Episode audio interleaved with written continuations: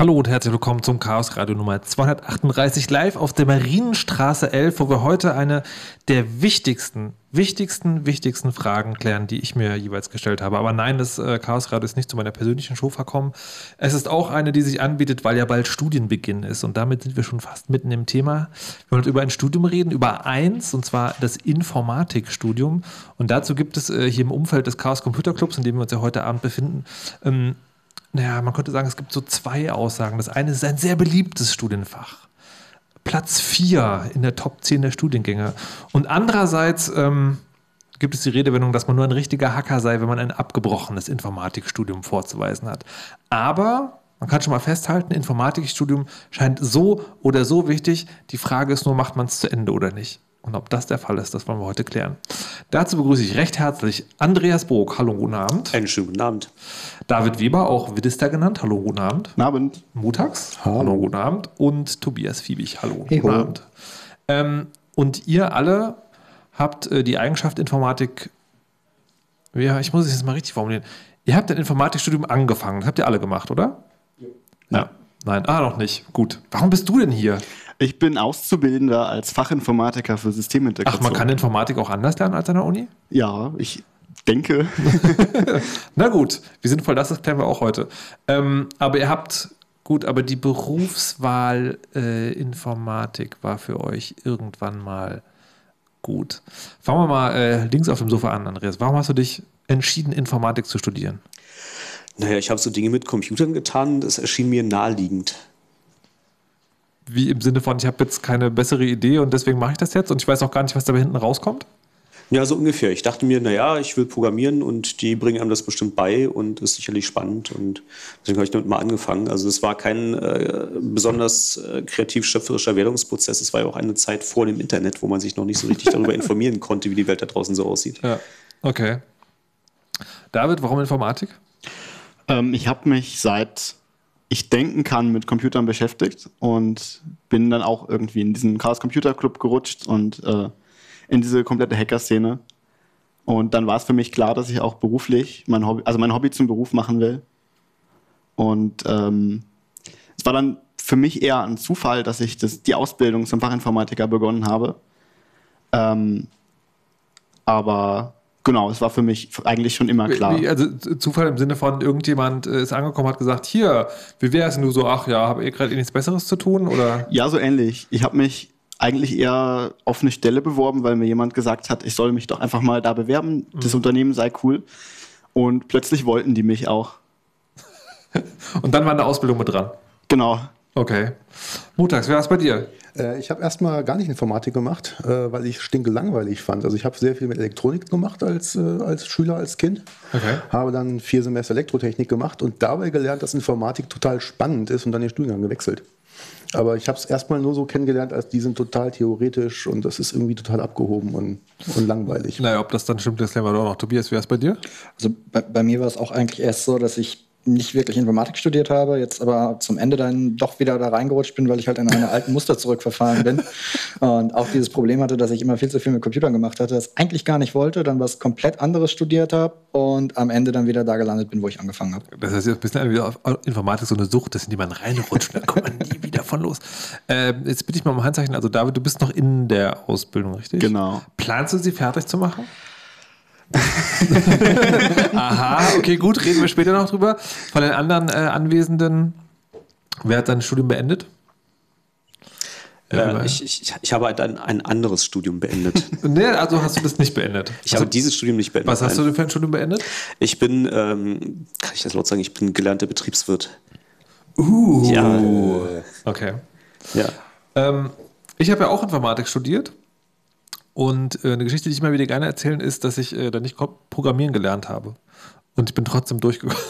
Das ist, glaube ich, ein ganz typisches äh, Phänomen, dass äh, ähm, Informatikstudium und Programmieren können, ähm, das, das, berührt sich, aber das ist äh, also weder erforderlich äh, noch ausreichend. Ja? Naja, I back to the. Naja, also, also jein ich bin ja durchgekommen, ohne programmieren zu können, aber ich hatte schon ganz deutlich einen Punkt in meinem Studium, das ist jetzt auch schon ein paar Jährchen her, aber es gab einen deutlichen Punkt, wo ähm, in den Hausaufgaben vorausgesetzt wurde, dass ich programmieren kann. Also wo gesagt wurde, hier, da ist dieser irgendwie, ich glaube, Software-Fußballspieler, ähm, programmiere dem mal einen Wahrnehmungsapparat in C, weil weiß ja jeder, wie man C programmiert. Außer mir anscheinend. Ja, so. ja. Aber man bekommt es aber nicht beigebracht. Wahrscheinlich auch eine Sache, die eher im deutschen Informatikstudium zu finden ist. Also ich habe den Eindruck, dass zum Beispiel Computer Science in den USA da auch anders aufgebaut ist.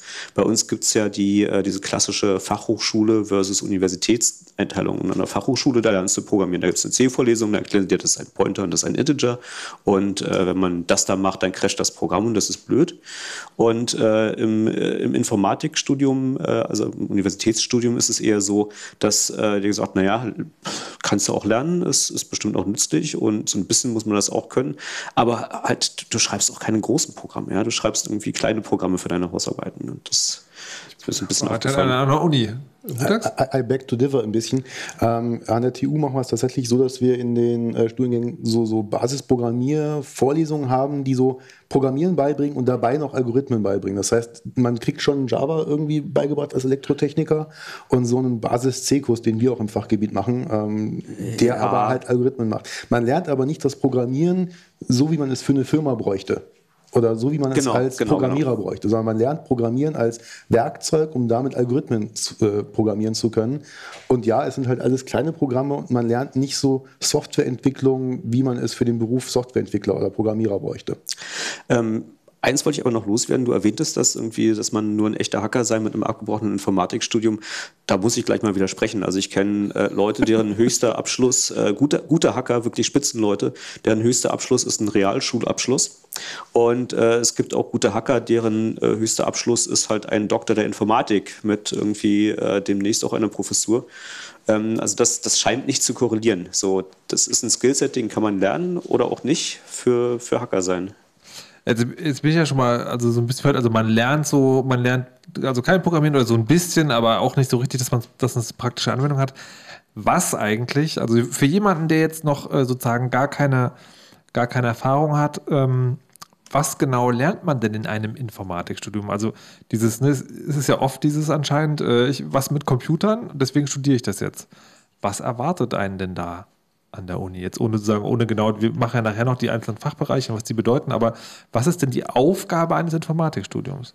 Also vielleicht fangen wir mal damit an, was ist die Aufgabe eines Studiums? Die Aufgabe eines Studiums ist es, den Geist zu bilden und den Charakter zu formen. Und äh, warte, warte, warte.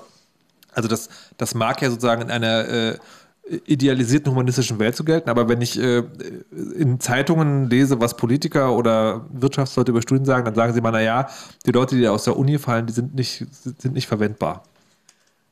Naja, die erwarten halt äh, sozusagen fertig für ein bestimmtes äh, schmales Fachgebiet ausgebildete Leute. Und ähm, das kriegen sie möglicherweise nicht. Also ähm, wenn man sich mal anguckt, wer Programmierer wird, also viele davon haben studiert, aber viele haben dann auch sowas wie Physik studiert oder Mathematik oder Geologie oder Astronomie oder ähm, auch Geisteswissenschaften. Ja, also das, äh, die, ähm, die Kernfähigkeit, die einem beim Studium vermittelt wird und auch vermittelt werden sollte, meiner Meinung nach, ist nämlich die, selbsttätig zu denken, sich selbsttätig Themen zu erarbeiten. Ja, so du hast ein Problem und jetzt hast du nicht irgendwie einen Katalog von möglichen Lösungen und wenn du die Lösung nie gelernt hast, dann stehst du da, sondern äh, Literatur erarbeiten, sich selbsttätig Gedanken machen, selber denken, Sachen zu entwickeln. Das ist doch die Aufgabe eines Studiums. Na gut, aber das ist die Aufgabe ja jeden Studiums. Was ist denn jetzt die Aufgabe ja. des Informatikstudiums? Da muss man tatsächlich auf die äh, konkreten Inhalte eingehen. Ja. Das ist, ähm, da, was man, also ich weiß ja nicht, wie es heute ist. Mein Studium ist 20 Jahre her. Da gab es im Grundstudium dann so Sachen wie äh, Mathematik und Logik für Informatiker, ähm, Programmieren, nee, okay, Grundkurs, dann, dann, Elektronik. Dann, dann, lass mich anders formulieren. Was ist sozusagen, also der, der fertig Informatik Informatik studiert hat, was kann der? Du, du, du solltest Probleme als solche erkennen können, solltest einschätzen können, wie man ein Problem aus der Realität in Software abbilden und lösen kann. Und neue Lösungen finden und nicht nur vorhandene zusammenstecken. Also solltest ein Programm entwickeln können, aus sich heraus, aus dir heraus, um ein Problem zu lösen, was in der Realität besteht. Sowas wie. Aber das hört sich jetzt schon an, wie ich muss programmieren und Software entwickeln können. Das ist hilfreich. Ja. Allerdings äh, de facto nicht notwendig, um einen Abschluss in Informatikstudium zu kriegen, was ja, mich eben. auch immer wieder verblüfft. Also man muss nicht besonders gut sein. wenn man dafür vielleicht auch andere Qualitäten hat. Also ein Informatikstudium beschäftigt sich zum Beispiel mit so Sachen wie der Komplexitätsanalyse von Algorithmen. Und das ist etwas, was in der Praxis des Programmierers zu 99 Prozent nicht vorkommt. Das ist so irgendwie, du musst halt ein Problem, also praktische Programmierung sieht heutzutage so aus, du musst ein Problem lösen, dann googelst du erstmal, was es da für Libraries gibt, dann guckst du auf Stack Overflow nach, wie man irgendwie eine triviale Anwendung dafür schreibt und dann pastet man das zusammen und dann probiert man das aus. Und wenn man dann gründlich ist, dann schreibt man dafür seine Testcases und macht eine Performance-Analyse und in der Regel ist es schnell genug. Und dann ist man fertig. Und ob das jetzt irgendwie mit äh, O von n mal log n oder O von äh, n mal log n Dazu kommen wir läuft. später noch. Ja, ähm, das, Tobi das, das, Tobias, das, sag, sagst du doch mal. Ähm, also ich sehe halt äh, das Problem, dass, äh, was Andreas gerade äh, anspricht, als das müsste, also das müsste eigentlich eher so sein. Ähm, ich habe das Gefühl, dass das Informatikstudium zumindest, so wie ich es bisher in Deutschland erlebt habe, inzwischen davon weggegangen ist, Menschen dazu zu bringen, dass sie am Ende, am Ende vom Studium, wenn sie einen Abschluss haben, Probleme lösen können und wirklich diese eigenständige Transferleistung mehr als Dinge, die da sind, zusammenzustecken, wirklich treffen können. Das ist etwas, was so ein bisschen aus unseren Curricula rausgetröpfelt ist. Also das, das wäre schön, wenn das noch so wäre und das wird auch angestrebt, aber dazu muss sich der einzelne Studierende schon bemühen, das auch zu wollen. Du kommst durch Studium, ohne das zu können. Aber eigentlich ist das der Anspruch des Studiums, das den Leuten beizubringen. Aber gleichzeitig passiert es nicht. Genau. Wow. Du bist halt, du, du, du bist halt auch eigenverantwortlich. Okay. Ne? Also ein Studium heißt auch, du musst ne, eigenverantwortlich dich in Dinge einarbeiten. Äh, naja, aber das, ist, aber das ist ja leicht gesagt, sozusagen gerade jetzt nach Bologna irgendwie zu sagen, also hier ist das Studium und in diesem Studium äh, bringen wir dir bestimmte Sachen nicht bei, erwarten aber von dir, dass du die einarbeitest, aber gleichzeitig hast du einen vollen Stundenplan und musst möglicherweise noch dafür besorgen, dass es Geld gibt. Ähm, also dann fangen wir vielleicht mal noch ganz anders an. Wenn man heutzutage Informatik studieren möchte, was sollte man dann mitbringen? Also was sollte man schon können und was sollte man auf dem Konto haben oder sozusagen an Voraussetzungen mitbringen? Falls man sich jetzt gerade mit dem Gedanken was, was, man auf jeden Fall lernen wird, ist Frusttoleranz. Nee, nee, was man das, mitbringen. Das, es hilft, das mitzubringen, okay. weil das ist eine Voraussetzung oder das ist was, was in der Informatik wirklich hilft. Mhm. Du wirst immer wieder vor Problemen stehen, wo du Stunden brauchst, um es zu verstehen. Das, okay. das wird halt immer wieder passieren, auch beim Programmieren. Ähm, was sollte man mitbringen? Eine gewisse Fähigkeit oder den Wunsch, es zu lernen, logisch zu denken. Und ähm, man wird oder man, es hilft, algorithmisch denken zu können. Das heißt, Abläufe als ja, Aneinanderreihung von, wie erklärt man das, von, äh, von, von Vorgängen aufzufassen. Das heißt, wenn ich zum Beispiel zu einem Amt gehe, ähm, dann sehe ich wieder Formulare, in welcher Reihenfolge von wem zu wem gehen. Das ist ein, ein Vorgang. Den kann man in Software abbilden. Und als Informatiker stellt man irgendwann fest, dass man diese ganzen Vorgänge, die man irgendwo beobachtet im Alltag, so im Hinterkopf so ein bisschen schon in, in Algorithmen um, umsetzt. Das passiert einfach unwillkürlich. Okay. Tobias, was würdest du sagen? Ich denke, dass es schwierig ist und dass man definitiv irgendeine Vorstellung davon braucht, ähm, was man irgendwie mit sich selber so ein bisschen anfangen möchte am Ende. Weil gerade dieser Zeitraum so ein bisschen aus diesem Studium rausgefallen ist. Das heißt, irgendwie so ein, so, ein, so ein Plan, so eine Perspektive, so ein da möchte ich hin. Okay, man sollte am besten schon wissen, was man damit machen möchte am Ende. Ähm, nicht unbedingt, es kann auch eher so in die Richtung Traum gehen, aber das ist ja. was ganz, ganz Wichtiges, um gerade diese Frusttoleranz auch ja. zu haben. Okay. Das muss halt also, Spaß machen. Ich, ich glaube, man sollte der Mathematik nicht abgeneigt sein. Das, das hilft, wenn man Mathe spannend findet. Mhm. Also ähm, insbesondere diskrete Mathematik und äh, Algebra. Was, was ist diskrete Mathematik? Kannst du dich erinnern an die Geschichten mit den Kurven und den Ableitungen? Das nicht. Äh, sondern? Das andere. Hä? Polynomdivision. Graphen. Graphentheorie. Kannst du es so, so, erklären, dass jemand, der noch nicht weiß, also quasi, wenn du mir jetzt Graphentheorie sagst, dann weiß ich grob, worum es geht, aber jemand, der jetzt vom, äh, vom ein, Routenplaner, was, Routenplaner was, vom Navigationssystem. Ich habe einen Punkt, von dem ich starte, einen Punkt, wo ich hin möchte. Dazwischen gibt es Straßen und Kreuzungen und ich suche einen Weg von A nach B. Was hat das mit Mathematik zu tun? Das ist Graphentheorie. Und das ist diskrete Mathematik oder was ist das? Das ist Teil der Mathematik. Ein Teil davon. Ja, das mit den Integralen und den Ableitungen, das ist ähm, die kontinuierliche Mathematik, sozusagen das andere Feld. Ähm, wie soll man das ausdrücken? ähm, Warte, äh, lass mich die Frage anders stellen. Leistungskurs oder reicht Grundkurs auch im Abi? Das ist nicht so wichtig. Man kriegt da eh nicht vermittelt, was man braucht. Hauptsache, es macht einem Spaß. Na toll. Also, tatsächlich fängt das, das Studium bei der Mathematik in der Informatik bei Null an okay. und man lernt sowieso alles normal. Bei Null, ne? Okay, gut.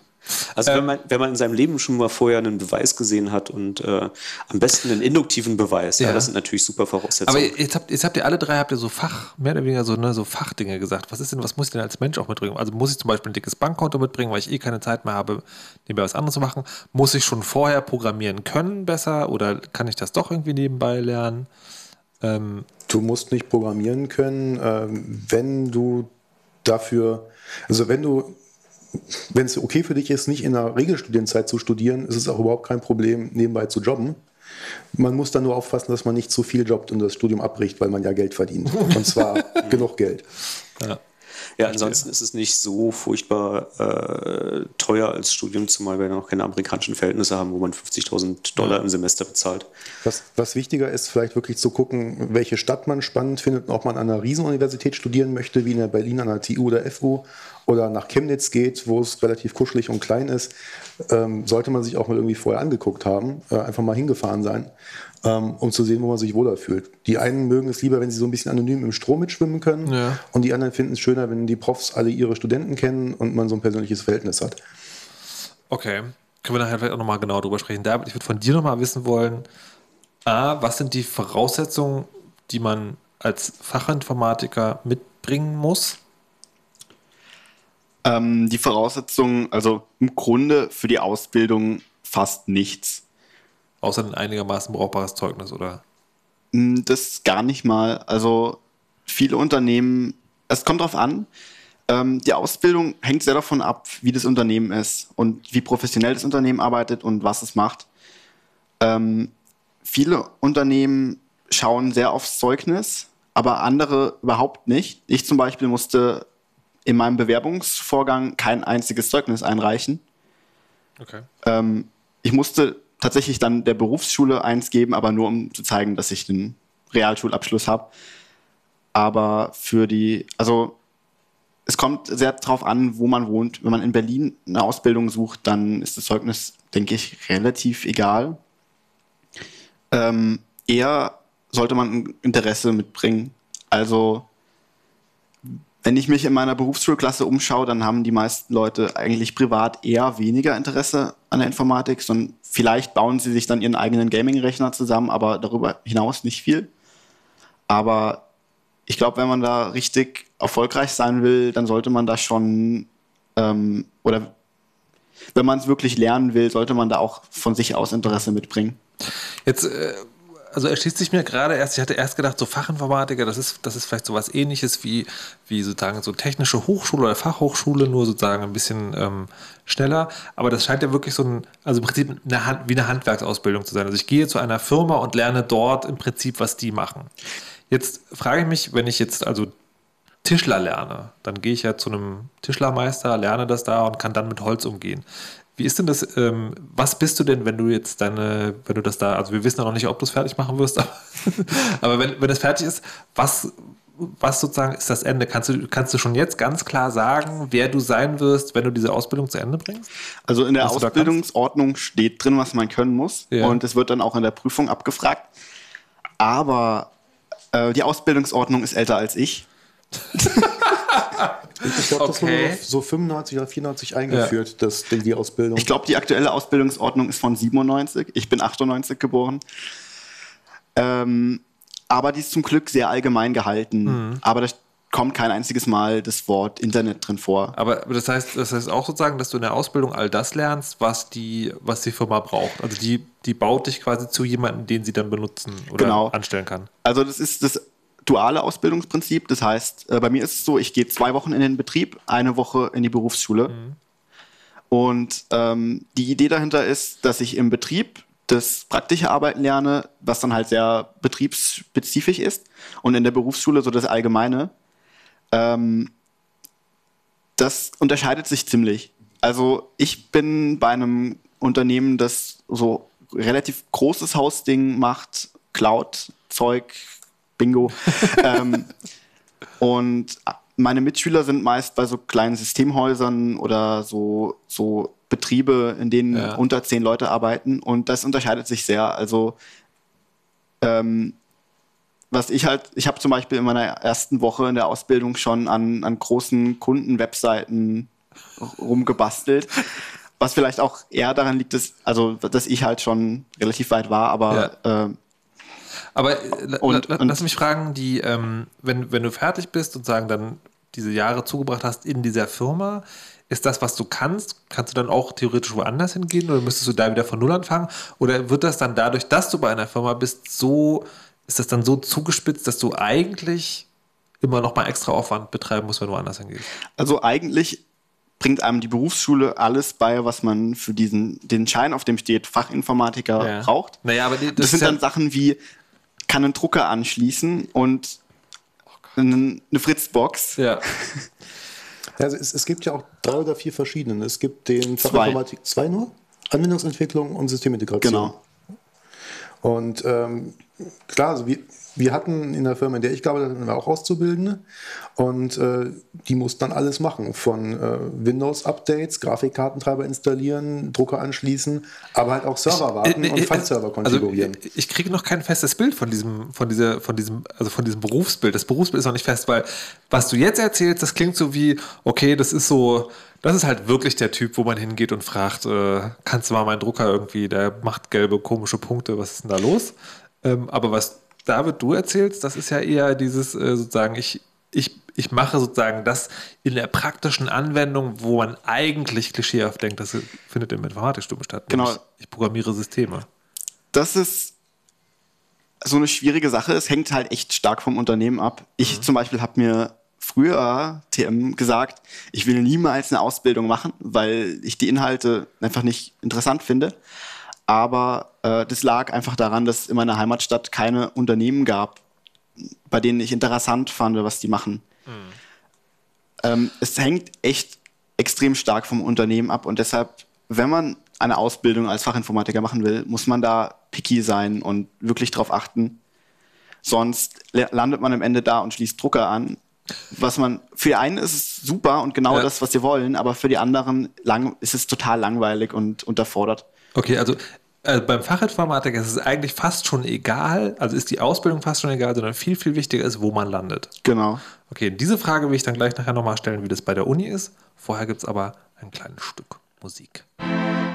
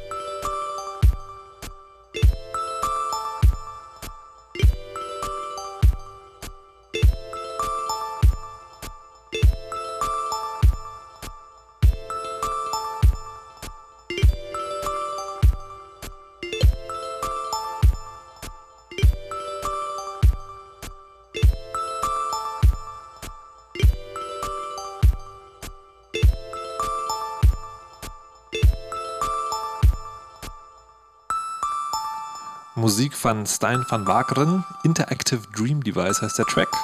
Und so heißt auch das gleichnamige Album. Wir sind hier beim Chaos Radio, wo es ja nicht nur, wo wir heute nicht nur ganz ausführlich über das Informatikstudium sprechen, sondern wo es natürlich auch Nerd News gibt. Geschrieben wurden die dieses Mal von Mo und präsentiert werden sie von Helena.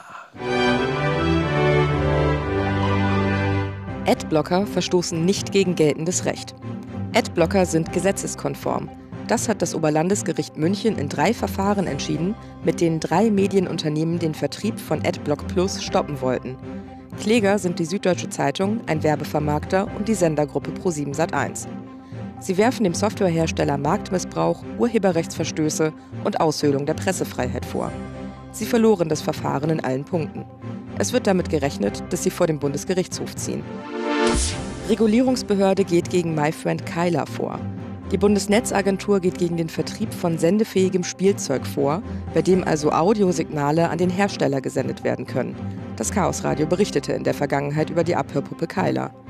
Die Regulierungsbehörde recherchiert nach Angaben der Bundesregierung ständig nach verbotenen Sendeanlagen. Zudem gehe die Netzagentur Hinweisen von Verbrauchern nach. Bis Mitte August hat die Behörde rund 160 Verfahren eingeleitet und etwa 400 Angebote löschen lassen. Cyber im Wahlkampf. Bundesinnenminister Thomas de Maizière von der CDU hat die Einrichtung einer ehrenamtlichen Cyberfeuerwehr angeregt. Auf einer Wahlkampfveranstaltung stellte er die Frage, wen ruft man eigentlich an, wenn die Cyberanlage ausfällt? Eine Cyberfeuerwehr könne eine Chance sein, junge Menschen zu begeistern. Sie könnten sich sagen, ich hacke auch sonst gerne, dann hacke ich mal für die Guten. Oh mein Gott, herzlich willkommen zurück bei der Cyberfeuerwehr. Wo ist mein Blaulicht? Wo ist mein Blaulicht? Du hast schon blaues Aber Shirt wirklich, an. ey, krass. Also äh, Cyberfeuerwehr Berlin Mitte, Marienstraße 11, könnt gerne hier vorbeikommen äh, und euch auch bereit erklären. Ähm, wir senden hier das Chaos Radio Live. Es geht heute ums Informatikstudium. Nee, eigentlich nicht. Eigentlich geht es sozusagen um den Weg Das Berufsbild des Informatikers. Ja, irgendwie so in der Richtung. Also wir haben schon festgestellt, es gibt, äh, es gibt äh, den universitären Weg und den des Fachinformatikers, das eine Berufsausbildung ist. Und da haben wir festgestellt, dass der Teil, der sozusagen berufsschulmäßig stattfindet, eigentlich egal ist. Ähm, und dass es ganz extrem darauf ankommt, bei welcher Firma man das macht, weil daran, also da- daraus äh, erschließt sich dann, wie viel man da lernt und was man alles kann und wie viel Spaß es wahrscheinlich auch macht. Gibt ja auch Sportunterricht. Was? Ehrlich? Ja. Und es zählt zu 1% in die Abschlussnote. Perfekt. Und der Ausbilder in der Firma muss zum Elternabend. Das, das, also okay, das, das würde ich noch sozusagen unter seltsames Ritual irgendwie abtun, aber Sportunterricht? Gibt es auch, wie heißt das? Gartenkunde? Gert, Werken? Leider nicht. Okay, krass. Ähm, okay, gut. Sportunterricht, komm ich gar nicht drüber. Egal. Ähm, jetzt haben wir schon gehört, also es ist ganz wichtig, welche Firma man nimmt, wenn man sich als Fachinformatiker ausbilden lässt. Wie ist es denn bei der Uni? Da gibt es ja, also in manchen Fächern gibt es so, ja, also wenn du, keine Ahnung, Medizin studieren willst, musst du unbedingt nach, weiß ich nicht, Leipzig, weil da die Skalpelle besonders spitz sind. Ähm, wie ist es denn bei Informatik? Ist es da, also äh, Mutax hat es vorhin schon gesagt, irgendwie, man muss gucken, welche Stadt man will. Ist das wirklich der einzige Auswahl, das einzige Auswahlkriterium, dass man sagt, ähm, ich möchte sozusagen in einer Stadt, die mir liegt, oder gibt es auch guten und guter und schlechter Ruf? Es, es gibt guten, schlechten Ruf, es gibt vor allem ganz unterschiedliche Ausrichtungen und, und Aufhänger. Ähm, ich komme aus Marburg, da ist die Informatik ein Teil der Herzliches Mathematik Beileid, äh, zum Beispiel. ja. Das heißt, da, da ist mein Eindruck her, dass es halt sowas völlig Trockenes und ganz Theoretisches und Mathematisches ist, weil da ist die Informatik entstanden aus dem Fachgebiet Mathematik und entsprechend hat die dann sehr, sehr stark Mathematikbezug. An der TU ist es technischer, ähm, auch wenn jetzt der Name Technische Universität nicht unbedingt eine Garantie dafür ist, dass es technisch ist. Aber Okay. es gibt halt die technische Informatik, es gibt die Informatik, es gibt die ähm, äh, Elektrotechnik und die überschneiden sich inhaltlich auch alle so ein bisschen. Die Elektrotechniker lernen auch ein bisschen Informatik und die technischen Informatiker lernen aus beidem ähm, Inhalte. Ah, also jede Uni hat so ein bisschen auch eine andere Ausrichtung. Es gibt auch noch Wirtschaftsinformatiker. Das heißt, es gibt ganz viele verschiedene Studiengänge, die andere Schwerpunkte haben vom Inhalt her und, und was sie da beibringen wollen. Also okay, gut, danke. Aber das kann ich ja sozusagen noch lesen. Ne? Also ich kann ja sozusagen, in, äh, ich kann mir das, den Lehrplan angucken und dann sehe ich ja, was da beschrieben wird. Das heißt, das kann ich vorwegnehmen. Aber ich meinte jetzt eher, was den sozusagen, was den Ruf angeht. Also gesetzt den Fall, ich will jetzt, weiß ich nicht, Wirtschaftsinformatik studieren, da gibt es ja wahrscheinlich mehrere Unis, die das anbieten. Und ist dann sozusagen, also ist das ein, ein so diffiziles, also natürlich wird sich immer sozusagen, gibt es gute und schlechte Lehrende, aber ist es da sozusagen von, auch von der Qualitätsstufe her wichtig? Weil es ist ja manchmal, ist es ja so, okay, der hat einen Abschluss von der und der Uni, das ist total super krass und der ist von dieser anderen Uni, das, mit dem wollen wir lieber nichts zu tun, der stinkt. Also ich, ich würde einfach mal behaupten, dass es in Deutschland relativ egal ist, an welcher Uni man letztlich seinen Abschluss macht.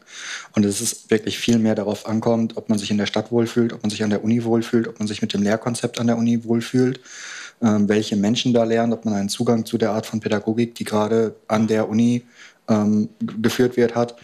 Und ob man da vielleicht andere soziale Rahmenbedingungen hat, ob einem die Größe der Uni zusagt. Musax hat das ja eben schon relativ deutlich ausgeführt. Ähm, das sind, glaube ich, in Deutschland eher so die wichtigen Dinge. Wir sind meilenweit entfernt von einem System in den, wie in den USA, wo man sagt, so, naja, okay, State College, kannst du ja eigentlich auch sparen oder halt ähm, University of California, okay, total super. Ähm, wie, wie ist es denn, äh, dass man da überhaupt hinkommt? Also ist das, ist das zugangsbeschränkt oder kann man sich einfach im Prinzip überall einschreiben und auch die Uni wechseln, wenn man will? Also wir haben ja gerade Fachkräftemangel. Ja. Ähm, ja, Moment heißt, mal, ich habe doch gerade gelernt, dass die nicht an der Uni ausgebildet sind. Ja, egal. Okay, also. Also in der Praxis ist es ähm, an der TU, glaube ich, momentan gar nicht ähm, NC beschränkt. Mhm. Ähm, aber ähm, viel wichtiger ist noch, ob man an eine FH gehen möchte oder ob man an eine Uni gehen möchte. Die Entscheidung ist halt wichtiger, die man sich stellen muss. In der FH ist es halt äh, eher praktisch orientiert von der Ausbildung. Noch, lernt man da Programmieren? Da lernt man auch Programmieren, genau. Aha. Und an der Uni ist schon traditionell mehr so die Ausrichtung Richtung Wissenschaft. Das heißt, man soll eigentlich, oder die Idee ist eigentlich, dass ein ausgebildeter Informatiker von der Uni äh, ein Wissenschaftler ist, der wissenschaftlich arbeitet und neue Problemstellungen findet und löst selbstständig und sich auch in neue Themen einarbeitet und neues Wissen schafft und nicht nur vorhandenes Wissen anwendet. Also warte mal, dann könnte man sozusagen eine Unterteilung machen. Ausbildung zum Fachinformatiker ist extrem firmenabhängig und zugespitzt, was ich da lerne. Ähm, Fachhochschule ist, ich lerne das schon in, einem, in einer abstrakten Art mehr oder weniger, sagen, also ich lerne die Werkzeuge, aber das in der praktischen Anwendbarkeit und äh, normale Uni ist Elfenbeinturm. Ja, so ein bisschen. Also aus der Praxis kenne ich halt so, wir hatten äh, Fachinformatiker, das waren die Administratoren in, vom Admin-Team. Mhm. Dann hatten wir Programmierer, das waren normalerweise FH-Studenten mhm. oder abges abgeschlossenes FH-Studium. Mhm. Die haben eben dann programmiert, die haben die, ja. die Systeme entwickelt und die Abteilungsleiter, die Leads, die die Vorgaben gemacht haben, die sich die Systeme ausgedacht haben. Ja, also die, die sich halt kreativ ausgedacht haben, wie das System mal funktionieren soll, ja. ähm, das waren halt ähm, äh, Hochschul. Also, also, also zynisch aus der Perspektive des Praktikers könnte man zusammenfassen, die, der, die von der Uni kommen, können am wenigsten, deswegen werden sie die Chefs. Ja, die, die lernen halt mehr die Konzepte und mehr so den groben Überblick. Das ist aber abstrakt, also das, ist, das muss nicht so sein. Okay, ne? dann ähm, hm, anders gefragt. Also äh, Fachinformatiker bin ich in einer Firma, kann ich bestimmte Sache. Ähm, FH kann ich dann wirklich programmieren. Was so Uni, da soll ich in den, Wirtschaft, in den Wissenschaftsbetrieb ja gehen. Das ist ja so irgendwie, das endet ja beim, bei der Professur und dann ist es irgendwie so, ein, ein Prof hat irgendwie sechs potenzielle Nachfolger, nur einer kann die Stelle kriegen. Und das, also da ist ja absehbar, dass man das nicht auf Dauer macht. Ja, da wird man Manager. So, aber ne, das ist jetzt genau die Frage. Wenn ich mit der Uni fertig bin, werde ich dann sofort Manager? Sagt er so, hier, Uni-Abschluss, ich möchte jetzt Chef sein. Andreas, wie ist das? Na, eher unwahrscheinlich. Also, Ach, ja. gut. Was, was mache ich denn dann mit meinem Informatikstudium? Ähm, ja, also so ein Informatikstudium, also Studium ist etwas, wo man die Frage, ähm, wofür brauche ich das denn später nicht unbedingt stellen darf. Also ein Fachhochschulstudium hat äh, den Anspruch, dass das, was man da lernt, äh, tatsächlich relevant ist und Hand und Fuß hat und irgendwie ja. benutzbar ist. Und äh, in einem Informatikstudium, da lernt man zwar auch lauter nützliche Sachen, aber ähm, zum Beispiel ja, gibt es dann einen Kurs über, wie eine CPU funktioniert. Und dann fragst du dich, wie viel Prozent der Leute, die ein Informatikstudium abschließen, designen hinterher CPUs. Das ist fast keiner. Ja. Ähm, oder Compiler bauen oder 3D-Grafik machen dann vielleicht schon ein paar mehr Leute. Ähm, da geht es also auch schon um, äh, wie soll ich das sagen, äh, die, die Bewusstseinserweiterung, was es sonst noch so alles gibt und wie die großen Zusammenhänge sind. Aber das, das ist ja auch gut, weil ja dann, dann kommen wir sozusagen, also die Spitze, die ist ja dann in der Wissenschaft, die müssen das auch alles wissen. Ähm, aber was mache ich denn jetzt sozusagen, wenn ich da genau nicht lande? Also was mache ich nach dem Studium? Na, du machst halt, wirst halt auch Programmierer oder Manager oder aber, Projektleiter. Oder aber muss das erst noch lernen? Weil an der Uni hat es mir ja keiner beigebracht. Ja, genau. Also typischerweise bringst du das ja selber bei. Ne? Also, du bist Ja, ja, ja, das so ist, ja das, ist tatsächlich das. so. Also du lernst an der Uni ähm, das Programmieren so, so basistypisch Ja. und in deiner Freizeit hängst du dich halt rein und lernst das dann, wie es richtig geht. Oder hast einen Job nebenbei und lernst das halt dann im Job. Also wenn, wenn, wenn du heutzutage in eine Firma kommst, ein Vorstellungsgespräch, dann gucken die sich dein CV an und da steht dann drauf, ja, hast du was studiert oder nicht? Und irgendwie so, ja, hm, schönen Abschluss haben sie. Äh, was haben sie denn so für Open Source Projekte gemacht? Haben sie einen GitHub-Account? Ja? Ähm, äh, kann man sich das mal angucken, was sie getan haben? Das sind, das, das wollen sie sehen. Also wenn du tatsächlich Code schreiben willst in deinem Beruf, dann ist es hilfreich, zu, zeigen zu können, dass du es auch kannst und getan hast. Und ähm, die, die Uni, die vermittelt einem, glaube ich, die Möglichkeit, Dinge zu tun, die äh, der man nicht unbedingt durch ähm, äh, Stack Exchange äh, zusammenpasten gelöst bekommt, sondern wo man halt vielleicht auch mal einen Schritt weiter denken muss, und überhaupt äh, den, den Blick dafür haben muss, dass bestimmte Probleme auf eine bestimmte Art und Weise lösbar sind. Ja, man muss dann hingehen und sagen, irgendwie, also das sieht so aus, als könnte man das jetzt in einen Graphen übersetzen und da gibt es diesen tollen Algorithmus, den ich kennengelernt habe und dann kann man das alles komplett anders machen. Aber, das also- ist das, wo, wo sich dann so ein Studium auch auszahlt am Ende. Aber ich stelle mir jetzt wirklich gerade die Frage, ähm, ne, also ja, weil das wiederholt jetzt schon gesagt wurde, also man lernt in einem, in einem Studium, sagen diese, diese theoretischen abstrakten Konzepte, dann muss man sich selber noch das Programmieren beibringen.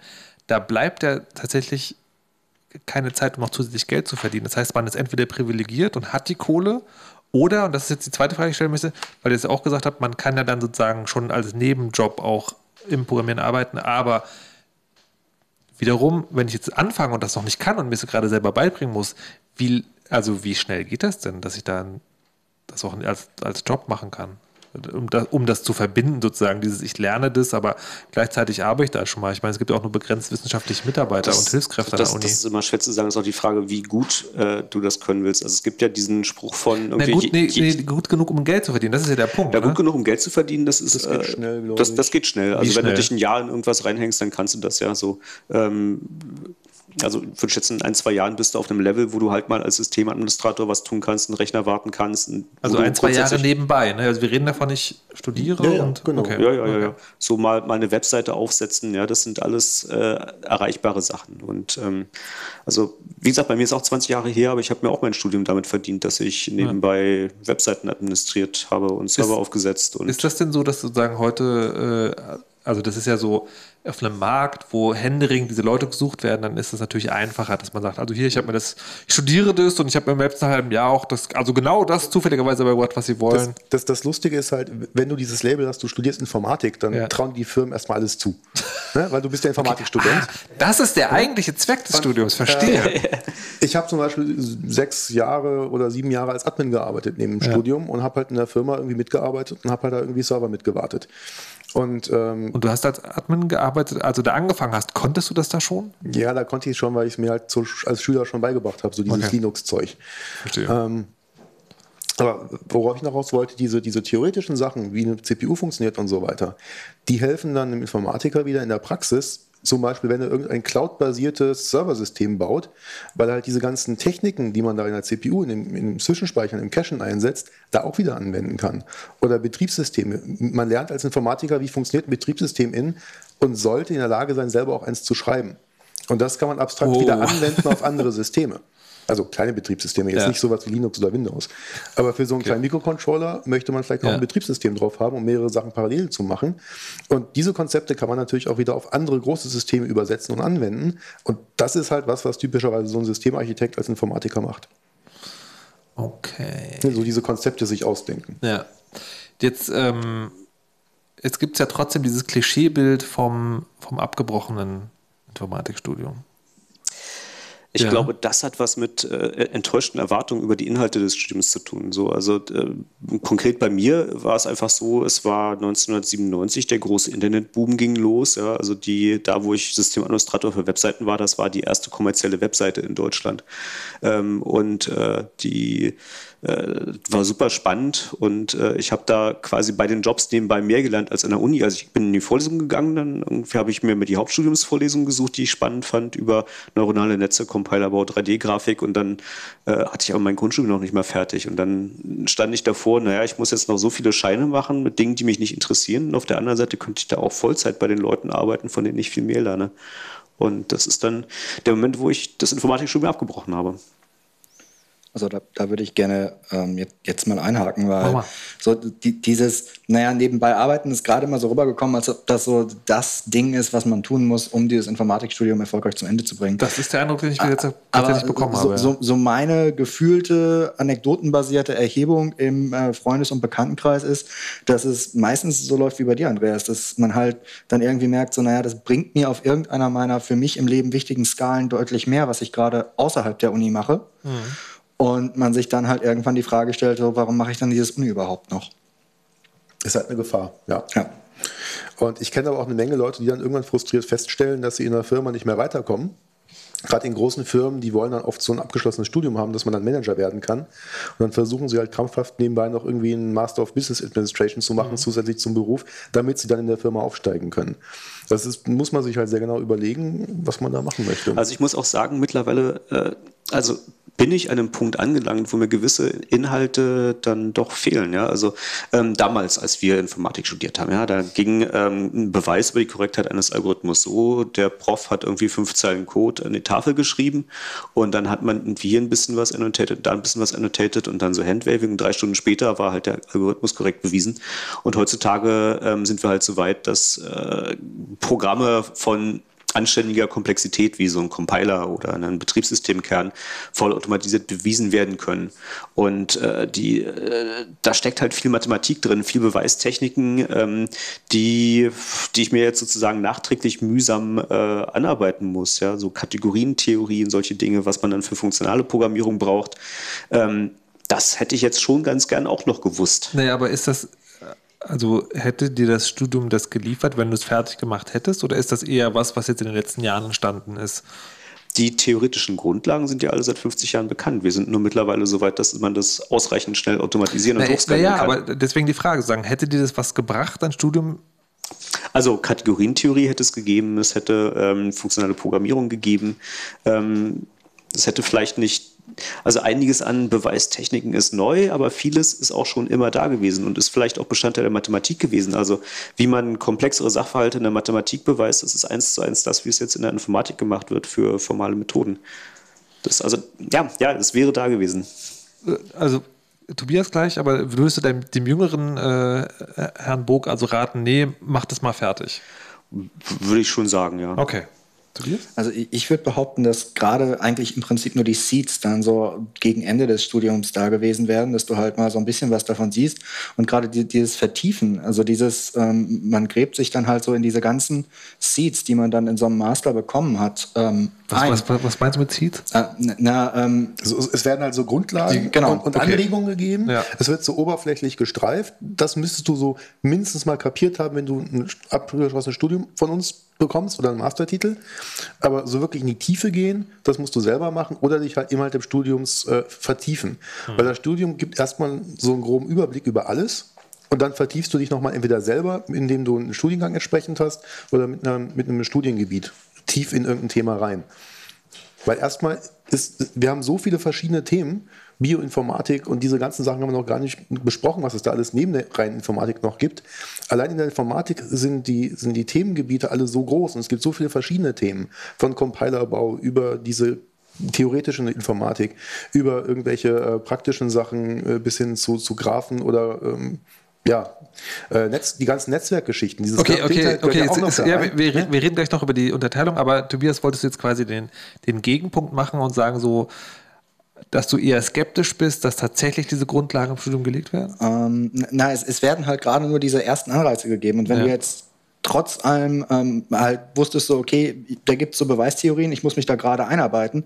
Ähm, ich glaube nicht, dass das Studium zu Ende machen dir da sehr viel mehr gegeben hätte. Es kommt darauf an, ob man halt irgendwie, also vielleicht nicht mit der aktuellen Struktur, wenn man einen Master macht, aber ähm, also zumindest wenn man es dann ausreizt bis zum, äh, bis zum PhD, ja, dann hat man die Möglichkeit. Und äh, wenn man dann auch selber gestaltet, ist halt viel einfacher, wenn du eh noch an der Uni bist, dann mal eben zu gucken, ob man nicht bei den Mathematikern nochmal was, äh, was hört und sich das anguckt oder in irgendein Seminar geht oder in irgendeine Summer School geht und solche Geschichten. Also das ist dann, äh, das ist dann schon nicht mehr so, dass das Wissen aus dem, äh, aus dem Katalog kommt mit einer Prüfungsordnung, wo du irgendwie von A bis Z lernen musst, sondern du kriegst ein Angebot und es gibt die Möglichkeit. Also es gibt einerseits den zeitlichen Rahmen dafür, das zu tun, während man studiert, das sollte man nicht unterschätzen.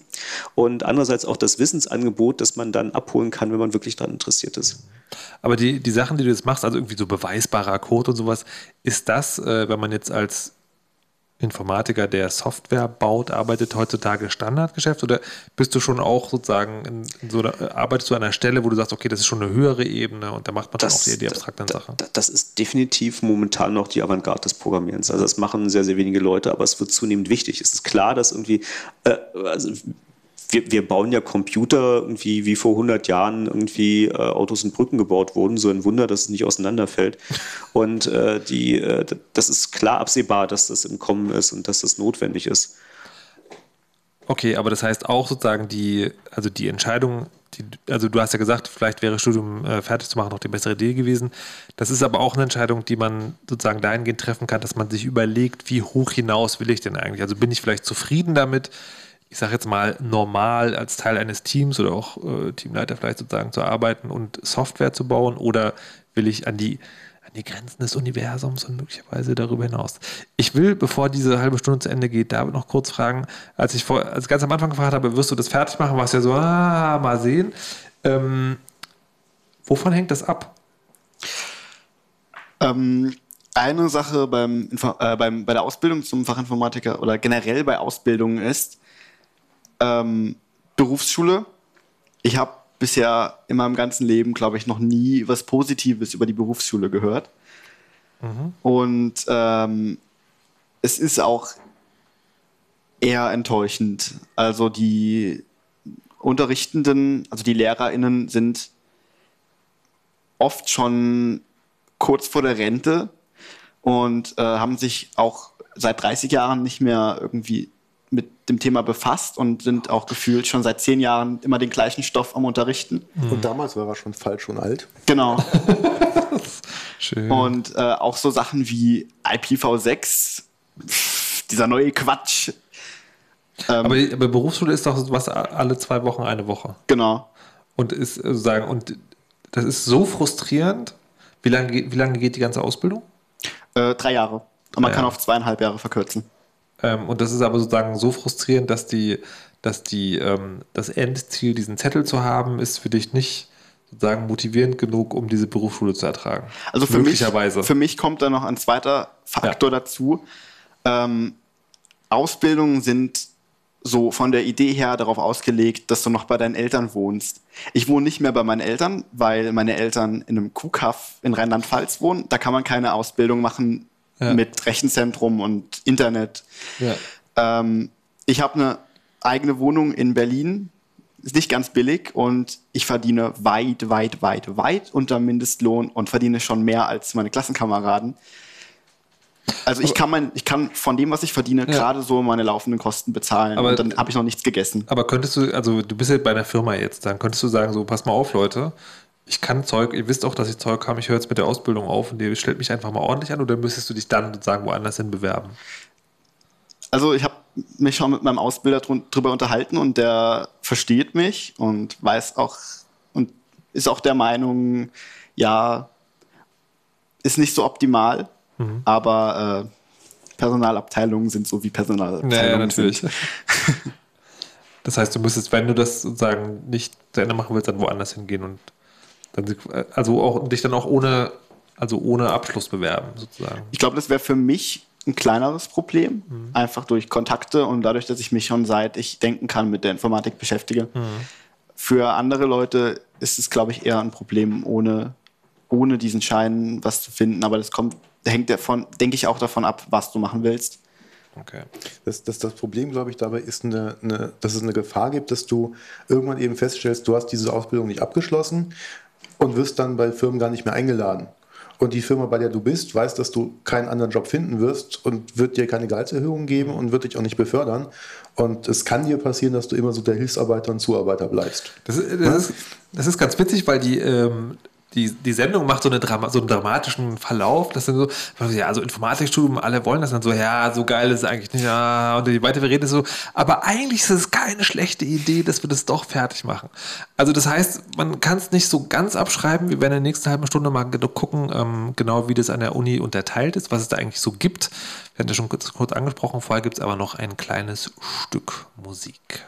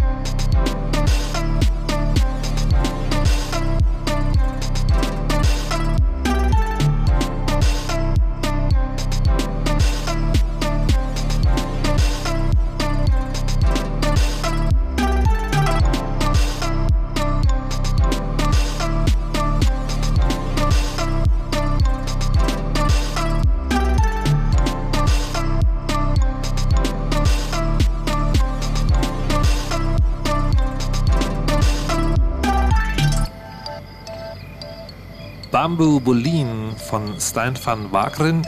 Interactive Dream Device ist das Album, von dem die Musik heute am Chaos Radio 238 kommt.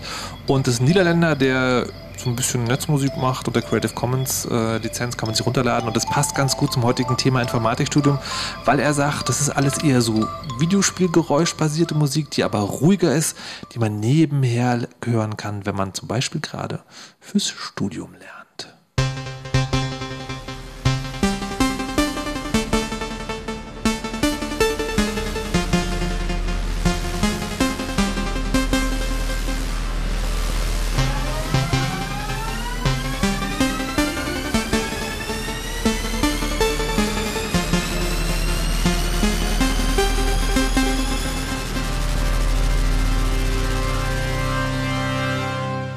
So, und damit herzlich willkommen zurück zum Chaos Radio 238. Wir sprechen über Informatik, Studium und Ausbildung. Bei mir zu Gast sind Andreas, Mutax, Tobias und David. Hallo und herzlich willkommen zurück. Tag. Machen Sie mal ein Geräusch, Hallo. sind im Radio. Hallo. Und Fernsehen. Ähm, außerdem haben wir Publikum. Hallo Publikum. Ähm, wir haben jetzt schon eine Stunde darüber geredet, dass Informatikstudium ja eigentlich Unsinn ist, aber doch gar nicht so schlecht ist, fertig zu machen, wenn ich das mal ganz äh, kurz zusammenfassen soll. Gibt es Fragen oder Anmerkungen momentan vom Publikum? Nein? Hm, doch, ja? Heben Sie die Hand, wir haben hier Mikrofone, falls Bedarf besteht. Ähm, wir sind noch eine Stunde hier, könnt ihr euch noch überlegen. Die, ähm, nachdem wir jetzt erzählt haben, dass Informatikstudium vielleicht doch eine gute Idee sein kann, ähm, würde ich gerne, also jetzt nicht im Detail, aber so ein bisschen wissen wollen, was da eigentlich passiert. Und ich kann mich noch äh, grob erinnern, dass es ähm, in meiner Uni eine Unterteilung gab in technische, theoretische und praktische Informatik. Kommt, kommt das hier Anwesenden bekannt vor? Nicht so richtig. Also the theoretische, theoretische gibt es an der TU auch als, ja. äh, als Begriff, aber praktische so als Begriff nicht. Was, ist, was ist denn theoretische Informatik? Ja, so Leute, die sich mit ähm, Problemen beschäftigen, wie dem, dem Halteproblem und Dinge grundsätzlich äh, unendlich viel Speicher haben und ähm, man eigentlich auch eher mit Formeln auf dem Blatt Papier arbeitet, statt mit Code, ähm, also, um es plakativ auszudrücken. Was also eigentlich eher an, angewandte Mathematik. Warum heißt es dann Informatik? Naja, weil es mit äh, Computern zu tun hat, also mit, äh, mit abstrakten Berechenbarkeiten. Also, also kann ein Computerprogramm entscheiden, ob ein anderes Computerprogramm anhält oder endlos weiterläuft und in eine Endlosschleife kommt? Also es geht um äh, also Informatik. Ähm, es kommt darauf an, was da ist. Ist das ein Angebot? Nein. Also meistens Kaffee. Äh, in meinem Informatikstudium gab es einen kleinen Kaffee, das war so ein 0,2 Liter Becher und einen großen Kaffee, das war 0,5 Liter. Also Filterkaffee, wo man merkt. Ne? Mhm. Das, äh, ich habe jetzt immer nicht genau verstanden, was theoretische also, Informatik macht. Informatik, also erstmal grundsätzlich ähm, handelt es sich von der Geschichte her um einen Zweig der Mathematik, der sich damit beschäftigt hatte, ob man ähm, Mathematik äh, so weit formalisieren kann, dass man sie automatisieren kann. Okay. Also das, äh, so, das, die Frage ist, ähm, kann, äh, kann ich sozusagen ein, äh, eine Vorschrift für jemanden angeben, der dann entscheiden kann, anhand dieser Vorschrift, indem man sie nacheinander ausführt, ob etwas wahr oder falsch ist. Das, das ging also los im 19. Jahrhundert mit äh, äh, Russell und der, ähm, äh, dem Versuch sozusagen die gesamte Mathematik zu axiomatisieren und zu formalisieren. Und dann sind sie auch darauf gekommen, ähm, was, was, ist, was kann man denn ausrechnen, was kann man nicht ausrechnen? Ja, gibt es da Unterschiede? Was ist Berechenbarkeit? Und da sind sie also zu Modellen von Berechenbarkeit gekommen und eins davon ist die äh, bekannte Turing-Maschine, die nicht das eleganteste Modell der Berechenbarkeit ist, aber den schönen Vorteil hat, dass man im Prinzip sowas ähnliches auch bauen kann. Also so ein Automat und der hat ein Band und da schreibt er Dinge drauf und dann guckt er auf das Band drauf und dann entscheidet er anhand seines Zustands, dem was da steht, ob er jetzt das Band nach links schiebt oder nach rechts schiebt oder was draufschreibt oder so. Und das ist schon relativ nah an etwas dran, was man bauen kann. Ja, man kann sich also so ein Ding vorstellen, wo man so ein Band reinsteckt ähm, also um äh, Berechenbarkeit im Abstrakten ging es da. Und daraus hat sich die Informatik entwickelt, auch weil sie festgestellt haben, irgendwann, naja, das kann man ja bauen. Ja, und dann haben sie solche Maschinen gebaut und dann waren wir dann plötzlich in der praktischen Informatik. Also, warte mal, also die theoretische Informatik ist die theoretische Wissenschaft davon, was man unter Umständen praktisch bauen könnte, aber nicht tut, weil es nicht praktikabel ist. Ähm, ja, was, was im abstrakten Sinne berechenbar ist. Also was, was kannst du ausrechnen? Das ist die aber, Frage, mit die sich da stellen. Aber das ist ja sozusagen, das ist im Prinzip was, das ist sehr universitär. Das ist sehr universitär und abstrakt, ja. Da hast du, da schreibst du auch, ähm, also heutzutage mehr, aber früher schrieb man da keine Programme, sondern Papers. Okay.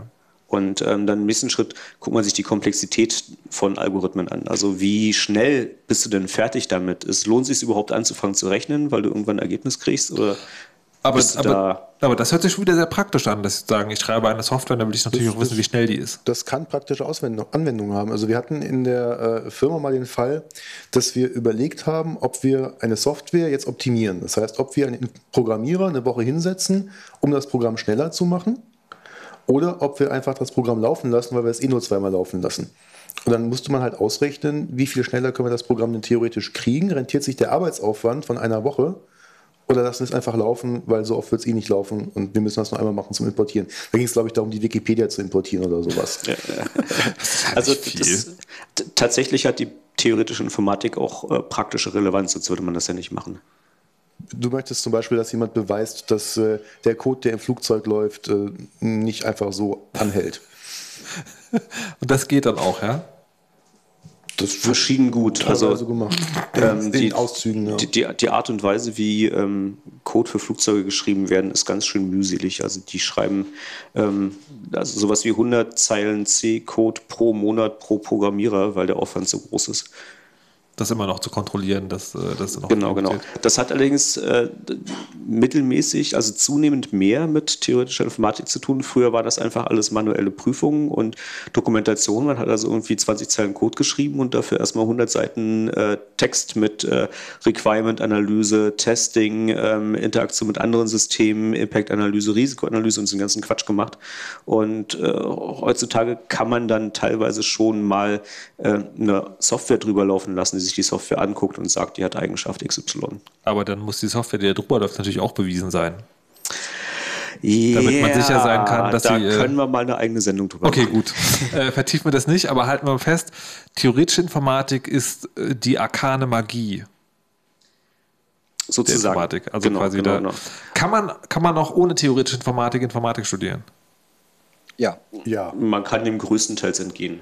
Also das, das geht schon. Es gibt, also es gibt halt Grundlagenvorlesungen, da muss man, da muss ja, man durch. Ja. Äh, da lernt man auch Automatentheorie zum Beispiel. Mhm. Ähm, das ist auch durchaus alles hilfreich, weil so eine Automaten, ein Automat braucht man, wenn man Netzwerkprotokoll implementieren möchte, sowas wie TCP oder so. Da gibt es halt Zustände. Ähm, da ist so ein Verständnis für Automatentheorie schon sehr hilfreich, wenn man sowas mal selber machen möchte. Aber oder Dateien parsen oder aber, so. Aber Grundlagen und dann ist auch gut. Das geht, das geht ja. schon. Also das ich habe zum Beispiel keinen einzigen Schein in theoretischer Informatik. Okay. Gut. Das ist ja auch ganz komisch. Also lustig finde ich, Also insbesondere das mit den äh, TCP-Paketen und den Sprachen ist eine Geschichte, wo die theoretische äh, Informatik und die also praktische Informatik, ich, ich erkläre es gleich, ich hole gleich mal aus, ja. Aber ah. es ist äh, da, wo die Welten miteinander kollidieren, wo die Realität einfach nicht so ist, wie du das im Studium lernst. Ähm, also Sprachen, da gab es mal diesen Chomsky, den man hauptsächlich als Sprachwissenschaftler kennt. Ähm, mittlerweile äh, ist er auch öfter mal im Fernsehen, gibt seine Meinung zum politischen Weltgeschehen ab. Aber der hat äh, zur Informatik auch was beigetragen, nämlich eine Systematisierung von ähm, Sprachen. Sprachen, von äh, Computersprachen, sowas wie HTML oder Programmiersprachen. Und er hat da Hierarchien für aufgebaut und äh, zu den Hierarchien der Sprachen gehören verschiedene Algorithmen, äh, mit denen man diese Sprachen dann parsen kann, also sich auseinandernehmen, sich angucken kann. So. Ähm, da, da, gibt es also so grobe Unterscheidungen wie ähm, reguläre Ausdrücke, Regular Expressions, hat der ein oder andere schon mal gesehen ja, die man mit einem solchen Automaten lösen kann. Und äh, dann gibt es Sachen, die zum Beispiel Klammern haben, wo für jede geöffnete Klammer auch hinten wieder eine Klammer zugemacht werden muss. Und da muss man sich irgendwo merken, wie viele Klammern aufgemacht werden, damit die auch alle wieder zugemacht werden können. Und das muss man irgendwo auf einen Stack tun, ja, so, so, so einen Stapel haben, wo man sich das merkt und ablegt. So als grobe Hierarchie. Ähm, denkst du irgendwie, toll, oh, großartig, ich habe die Welt verstanden. Ähm, kommst in die Praxis und stellst dann erstmal fest, dass die Perl Regular Expressions gar keine regulären Ausdrücke sind, sondern viel mächtiger und auch gar nicht. Aber ich, schon, schon, schon halt. Also ich habe verstanden, ich habe zwischendurch was verstanden, nämlich, wenn man Programme schreibt, macht man viele Klammern, dann muss man darauf achten, dass man die Klammer, die man aufgemacht hat, auch irgendwann wieder zumacht. Genau, Den Rest habe ich nicht verstanden. Das, also das sozusagen, das mit dem Klammern zählt, ist schon eine kompliziertere Sprache als, ähm, was ist eine, Re eine Regular Expression? Das ist sowas wie irgendwie, ähm, also alle Elemente meiner Sprache sind drei A's, gefolgt von null oder beliebig vielen B's. Also A, A, A, B oder A, A, A, B, B, B, B, B, B, B sind alles Worte aus meiner Sprache. Definiere ich jetzt mal so. Definitiv okay. so. Und mhm. da, da, musst du aber nicht zählen. Da kannst du irgendwie sagen, ähm, naja, wenn ich ein B gesehen habe, dann bin ich im Zustand, ich habe ein B gesehen. Wenn ich noch ein B sehe, bin ich wieder im Zustand, ich habe ein B gesehen. Da muss man sich nichts merken. Ja? So, ja. Außer irgendwie, man ist gerade im Zustand, man hat ein B gesehen. Und nicht irgendwie Was hat das mitzählen. Mit theoretische Informatik zu tun. Ja, theoretische Informatik erzählt dir, für welche Sprachen du mitzählen musst und für welche du nicht mitzählen musst. Hä? Ja. Und das macht dann was? Na, das, äh, da, davon hängt ab, was du für einen Algorithmus brauchst, um die Sprache zu verstehen. Also, also ob du das einfach du? machen kannst oder ob das schwierig ist. Und äh, das, am, am, Ende des Tages hat es aber alles nichts mit der wirklichen Welt zu tun, weil in der Praxis wird das alles komplett anders gemacht. ja, aber okay. in, in, der Praxis gibt es dann immer wieder Leute, die wollen dann HTML mit Regular Expressions wie SED, ABK oder so parsen und wundern sich, warum das dann nicht funktioniert. Leute, was? HTML mit Regular Expressions? Ja, also HTML ist halt sowas, da muss man sich Dinge merken. Ja. Und bei Regular Expressions geht das nicht so einfach. Also eigentlich gar nicht. Und deswegen, wenn man Komsky zugehört hat, weiß man, dass man mit einer regulären, mit einem regulären okay, lass, lass, lass, die Frage, HTML lass mich die Frage kann. anders stellen. Wenn ich verstehen will, was ihr gerade geredet habt die letzten zehn Minuten, muss ich dann theoretisch Informatik studiert haben? Oder diesen Stack Overflow-Artikel dazu lesen. Ja, also das, ähm, das äh, im Prinzip ist das äh, ein typischer Bestandteil Grundkurs theoretische Informatik und auch einer, an dem man fast nicht vorbeikommt, weil das ist so, so klassische Informatik Gut. 50er Jahre. Ich, ich entschuldige mich an, an, an, dieser Stelle an, äh, bei den Hörern und Hörerinnen, weil ich äh, sozusagen nicht schaffe, das so aufzuklären, dass es, glaube ich, wirklich jeder versteht. Das wird zu so schwierig. Machen wir deswegen äh, schnell weiter. Es gibt also theoretische Informatik, dann gibt es, also bei mir war es praktische hieß das, da ging es so um so Datenbanken, wie man die macht oder Compilerbau. Ähm, das, das, das, das gibt, gibt, bei uns gibt, auch. Genau. Gibt es sowas als, äh, als eigenes ja, Kapitelabteilung an der Uni? Also wir hatten damals eine Vorlesung Compilerbau, ja. Also bei uns gab es auch einzeln. Also nicht als einzelner Panko, als nicht als einzelnes Paket praktische Informatik, sondern es gab mhm. alles einzeln. Es gab Datenbanksysteme, ähm, es gab Betriebssystempraktikum, ähm, es gab ein, ein Ding, wo man Betriebssysteme programmiert hat. Ähm, der ganze Netzwerkkram, das gab es aber alles einzeln als einzelnen Block, aber nicht zusammengefasst unter einem Begriff. Okay. Und ähm, was noch? Ähm, Technische Informatik? Technische Informatik ist ein eigener Studiengang bei uns, äh, der eben die, der die Elektrotechnik und die Informatik versucht unter einen Hut zu bringen. Das heißt, man lernt aus beidem das Schlimmste, äh, ich meine aus beidem das Beste. Ähm, äh, was es seit ein paar Jahren erst gibt, ist an der TU zum Beispiel die Wirtschaftsinformatik, ähm, weil die TU gesagt hat, wir hätten gerne eine Wirtschaftsinformatik, die mehr technischen Fokus hat. An anderen Unis ist es so, dass man da mehr einen Wirtschaftsfokus hat und halt nebenbei noch so ein bisschen Informatik lernt. Ähm, es gibt Bioinformatik, aber das sind alles einzelne Studiengänge. Ich wollte gerade sagen, aber dieses, ähm, wie genau sind denn diese, diese verheirateten Fachgänge sozusagen zu verstehen? Ist es einfach, dass ich dann halbe halbe studiere und dann quasi. Es kommt immer sehr drauf an. Also ich hasse diese juristischen ja. Antworten, dass die Rechtsanwälte sagen, aber es kommt drauf an. Also, also, es hat schon viele gemeinsame Grundlagen, ja, so ja. Ganze irgendwie Grundlagen der Programmierung und äh, Mathematik für Informatiker, das hörst du halt immer. Und in der Bioinformatik, dann hörst du halt auch ein bisschen Biologie mit. Und äh, vieles ist dann halt ein, eine Vorlesung oder irgendwie äh, zwei, drei Vorlesungen über die Semester verteilt und dann war es das. Und die hören dann auch Leute aus verschiedenen Fachbereichen. Also sowas wie Compilerbau war zum Beispiel zwei, drei Vorlesungen. Oder 3D-Grafik kann das sein, ja, dass du dann mal zwei, drei Vorlesungen hast. Dann gibt es dann noch die, äh, die Leute, die Spieledesign studieren, die machen dann auch noch die 3D-Grafik und kriegen hin, nebenbei noch einen Kurs in, äh, wie das eigentlich mit dieser Kunst funktioniert und Gestaltung und so und wie man Geschichte erzählt. Oder, ähm, wie gesagt, in der Bioinformatik, äh, wie das mit der Zelle ist, ja, und der DNA und wie die Proteine gefaltet werden. Das, äh, also da, da, hat man dann schon sozusagen äh, Spezialisierung, wo man eine ganze Menge Informatik lernt, aber dann jeweils auch noch einen, einen anderen Bereich dazu. Okay. Tobias? Ich denke, denke, wir sollten erstmal noch mal kurz zerlegen, wie so ein Studium eigentlich generell aussieht. Und das ist, dass man eigentlich erstmal diesen Block hat, drei bis vier Jahre, je nachdem, wo man macht, einen Bachelor, ja, was früher so irgendwie das Grundstudium war. Dann hat man nochmal seine na, ein bis zwei Jahre, je nachdem, wann und wo man irgendwie seinen Master macht, dahinter, einen Master. Und dann hast du eben auch noch erwähnt, dann gibt es halt noch den PhD, also die Promotion dahinter. Und das können dann nochmal so vier, fünf, sechs Jahre, also fast genauso lang, wenn nicht sogar länger als der ganze Block davor sein, äh, bis man dann halt wirklich so ein, so ein, so ein Informatikstudium wirklich bis zum ultimativen Endboss durchgespielt hat. Aber ist, also ähm, macht man Doktor auch, wenn man nicht im Wissenschaftsbetrieb bleiben will? Ja, ist nicht unüblich, ja. Also, also ich, vor allem ich, in der Informatik. Ich das gerade zum Beispiel. Aber du arbeitest auch an der Uni, oder? Ich arbeite momentan an der Uni, aber ich werde, wenn ich dann irgendwann mal erfolgreich promoviert habe, nicht an der Uni bleiben. Okay, verstehe. Weil dann bin ähm, ich auch zu alt. Aber zurück zum ersten Schritt. Also es gibt äh, das Bachelorstudium slash genau. Grundstudium. Genau.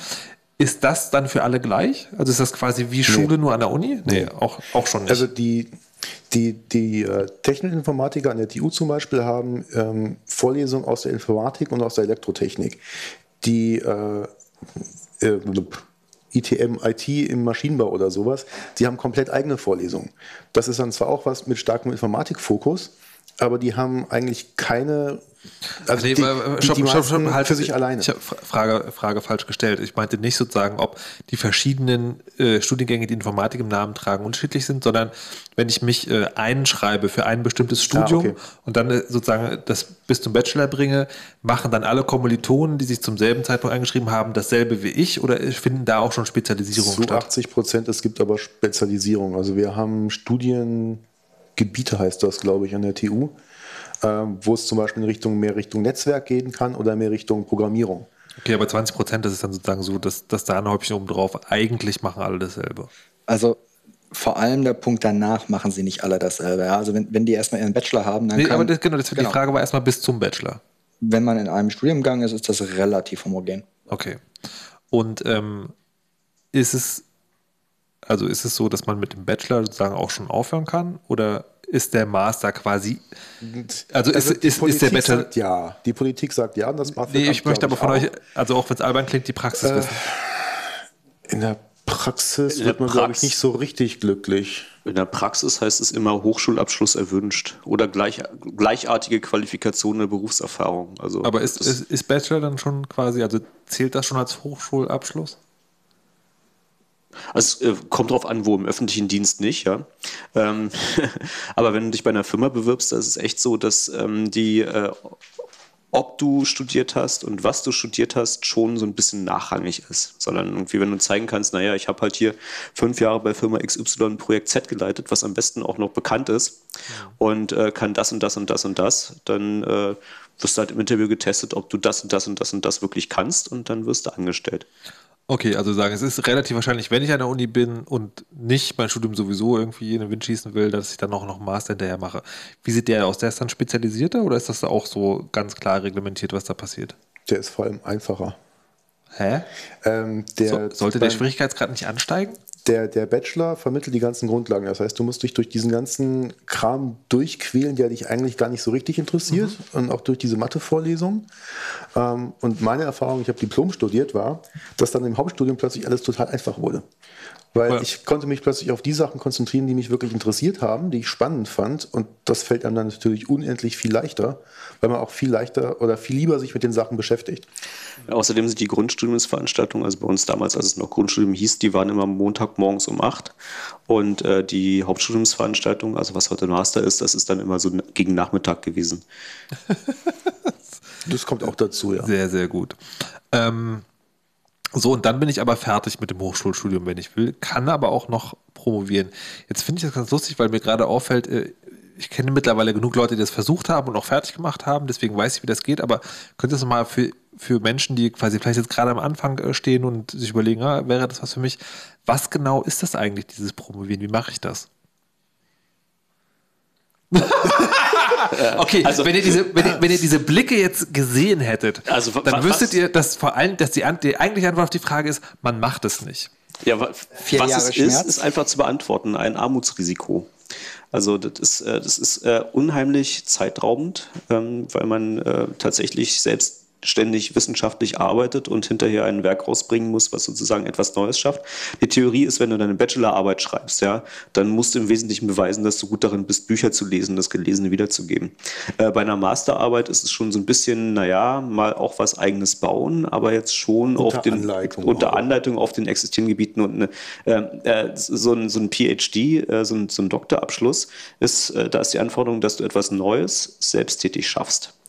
Und ähm, das ist in der Regel sehr umfangreich. Dann, also dich leitet auch keiner an. Ja. Du hast vielleicht einen ja, Doktorvater, mit dem du dich mal austauschen kannst. Ich wollte gerade sagen, mal ganz praktisch sagen. Also eine Masterarbeit ist, glaube ich, um die 80 Seiten. Ähm, so, was ist eine Doktorarbeit im Ergebnis und wie lange habe ich dafür Zeit und was mache ich währenddessen? Es gibt. Listen von fünf Seiten, aber die sind sehr selten. ja, also in der Regel doppelt so lang wie so eine Masterarbeit, ja. Aber auch mit äh, halt schon mit einem höheren Anspruch.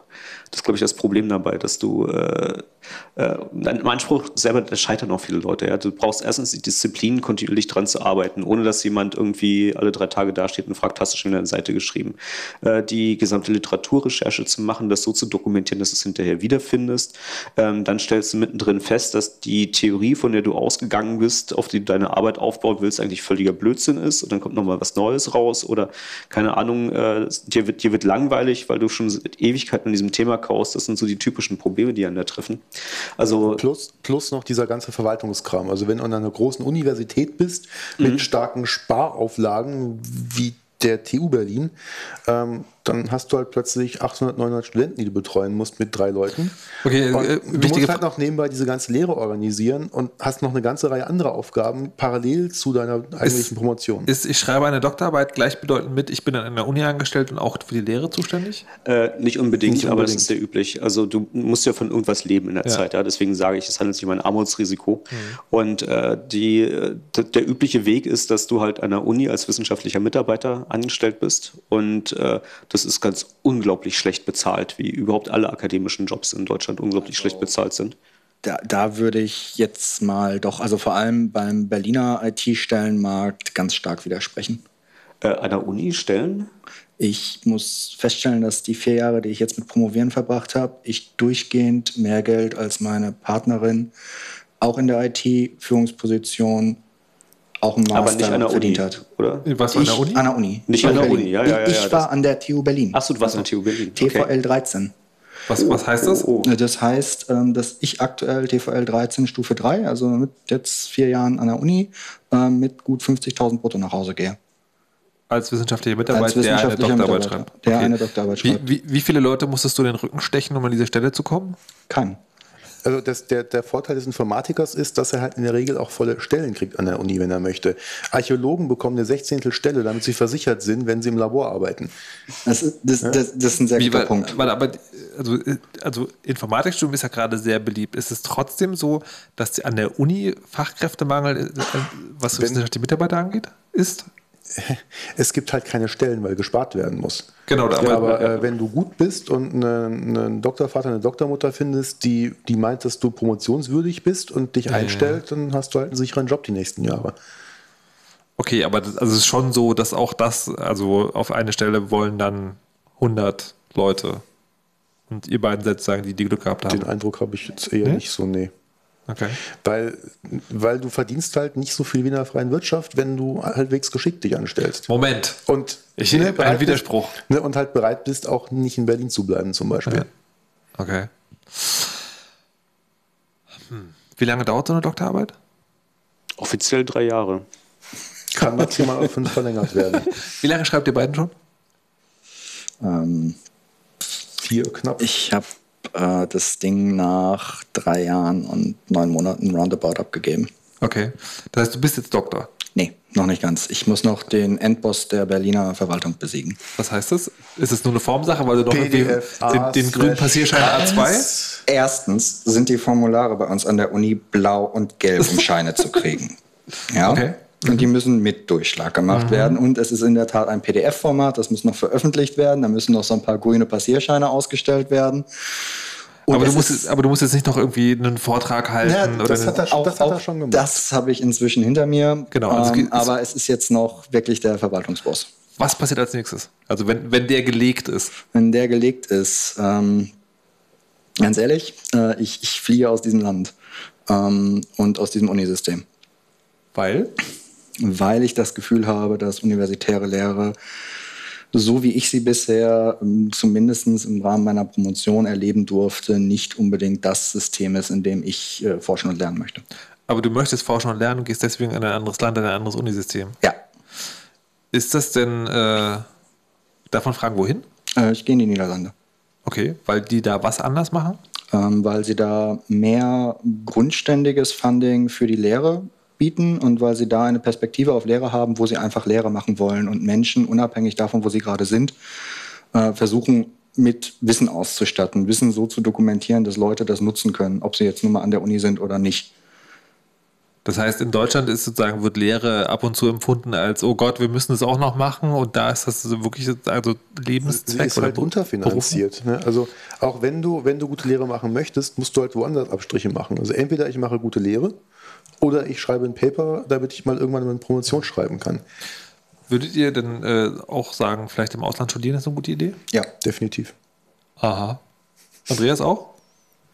Es gibt schon sehr namhafte Unis, die sich nicht in Deutschland befinden. das hast du okay. schön gesagt. Welche, also äh, wohin sollte man gehen? Also äh, University of Michigan ist sehr gut. Ja? Äh, wenn man am MIT oder in Stanford einen Platz kriegt, das sind gute Unis. Äh, INRIA in Frankreich, ähm, Cambridge, Okay. Alles namhafte das, das Orte. So die klassischen großen Namen, die man quasi aus dem Kontext kennt. Die Niederlande war jetzt ich sozusagen. Ich möchte in dem Kontext ja. auf jeden Fall so meine Alma Mater irgendwie vorne heben. Es gibt äh, die äh, Universität von Amsterdam. Die hat ein Studienprogramm, das heißt System Network Engineering. Und es ist massiv angewandt. Ähm, gleichzeitig aber trotzdem ein universitärer Master, mit dem man dann am Ende auch promovieren gehen kann. Das ist da, wo Tannenbaum lehrt, ne? Äh, nee, Tannenbaum ist an der VU. Das ah, ist einer freien Universität. Ähm, und in der Tat hatten wir nur einen Kurs an der Freien Universität, den aber auch bei einem Kollegen von Tannenbaum. Äh, Jetzt müsst ihr doch kurz erklären, wer Tannenbaum ist. äh, Tannenbaum ist einer der großen, großen Menschen von Betriebssystembau. Das, das so. ist der, der, als dieser Linus damals mit dem Linux angefangen hat, ihm erzählt hat, also irgendwie so mit dem Systemdesign hätte ich dich bei mir durchfallen lassen. okay, gut. Also, den, also die großen Namen in die Niederlande könnte man gehen. Noch was? Mhm. Äh, KU Leuven ist auch eine sehr gute Uni, auch in ja. den Niederlanden. Ja. Äh, TU Delft, super Uni. Okay, Niederlande haben wir. Noch was? Also noch ein Land sozusagen? Ähm, jedes, wo man sich wohlfühlt. Naja, außer Deutschland, weil da ist ja. Naja, oder ist, oder ist, es, ist, ist das universitäre System so schlimm, dass man sagt, geht überall hin, nur nicht in Deutschland? Also geht auf jeden Fall nicht an eine große Uni, würde ich sagen. Weil an einer großen Uni bist du verloren. Ähm, da kümmert sich niemand um dich, wenn es dir schlecht geht oder wenn du nicht mitkommst. Seht ihr, liebe Hörerinnen und Hörer, vor zwei Stunden ungefähr habe ich gefragt, an welche Uni man gehen soll. Ich sage, ah, es ist egal, in Deutschland kann man überall hingehen. Mittlerweile betreiben wir Landflucht und sagen, wenn ihr schon in Deutschland bleibt, dann lieber nicht an eine große Uni. Ja, Die Frage am Anfang war aber, welche Uni in Deutschland, ja? Naja, aber selbst da hieß es sozusagen, ist egal. Ja, sind ja alle gleich schlimm. Na gut, wir werden sozusagen in der letzten halben Stunde nochmal genauer versuchen zu erklären, welche, welche Ausbildungsform vielleicht die beste ist. Vorher gibt es noch ein ganz, ganz kleines Stück Musik.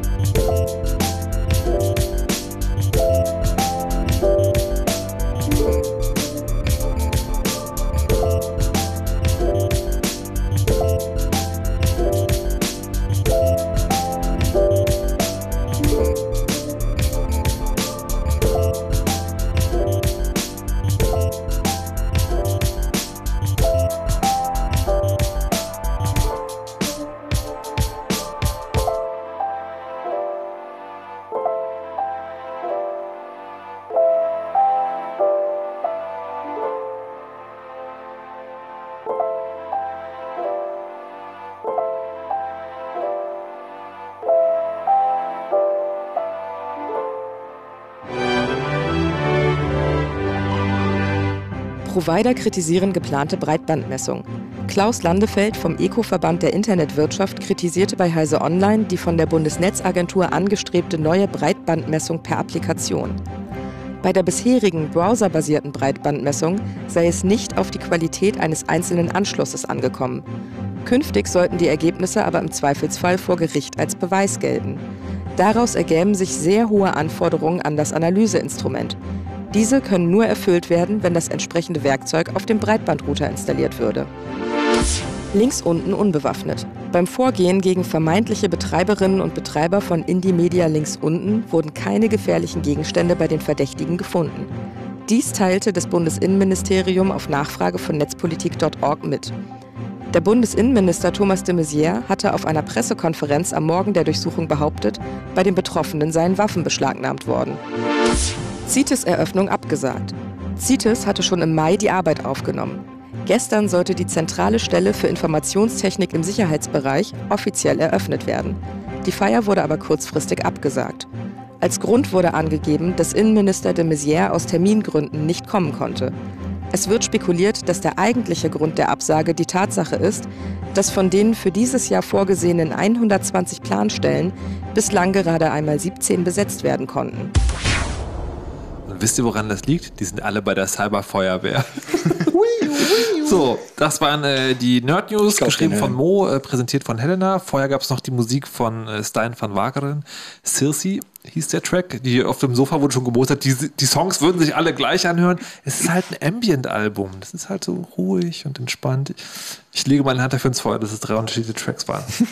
äh, Link, Links zu allem auf chaosradio.ccc.de. Herr Montags, bitte. Ich habe in, in der Pause gab es Kritik. Woran? Ich soll, ich soll nicht sagen, dass jede große Uni scheiße ist. Das, das Warte, achso, nee, die Kamera ist ja, ist ja doof. Können wir kurz die Kamera zuhalten? So ganz, ganz, ganz, ganz, ja, einfach mit der Hand so.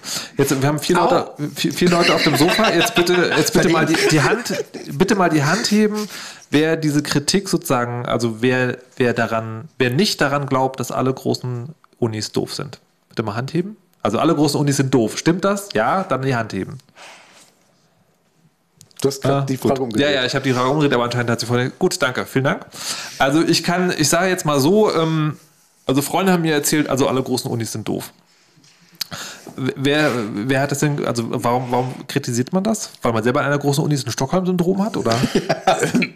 also ich, ich kenne halt die, die Nachteile einer großen Uni und ich kann mir vorstellen, dass es an einer kleinen Uni anders ist.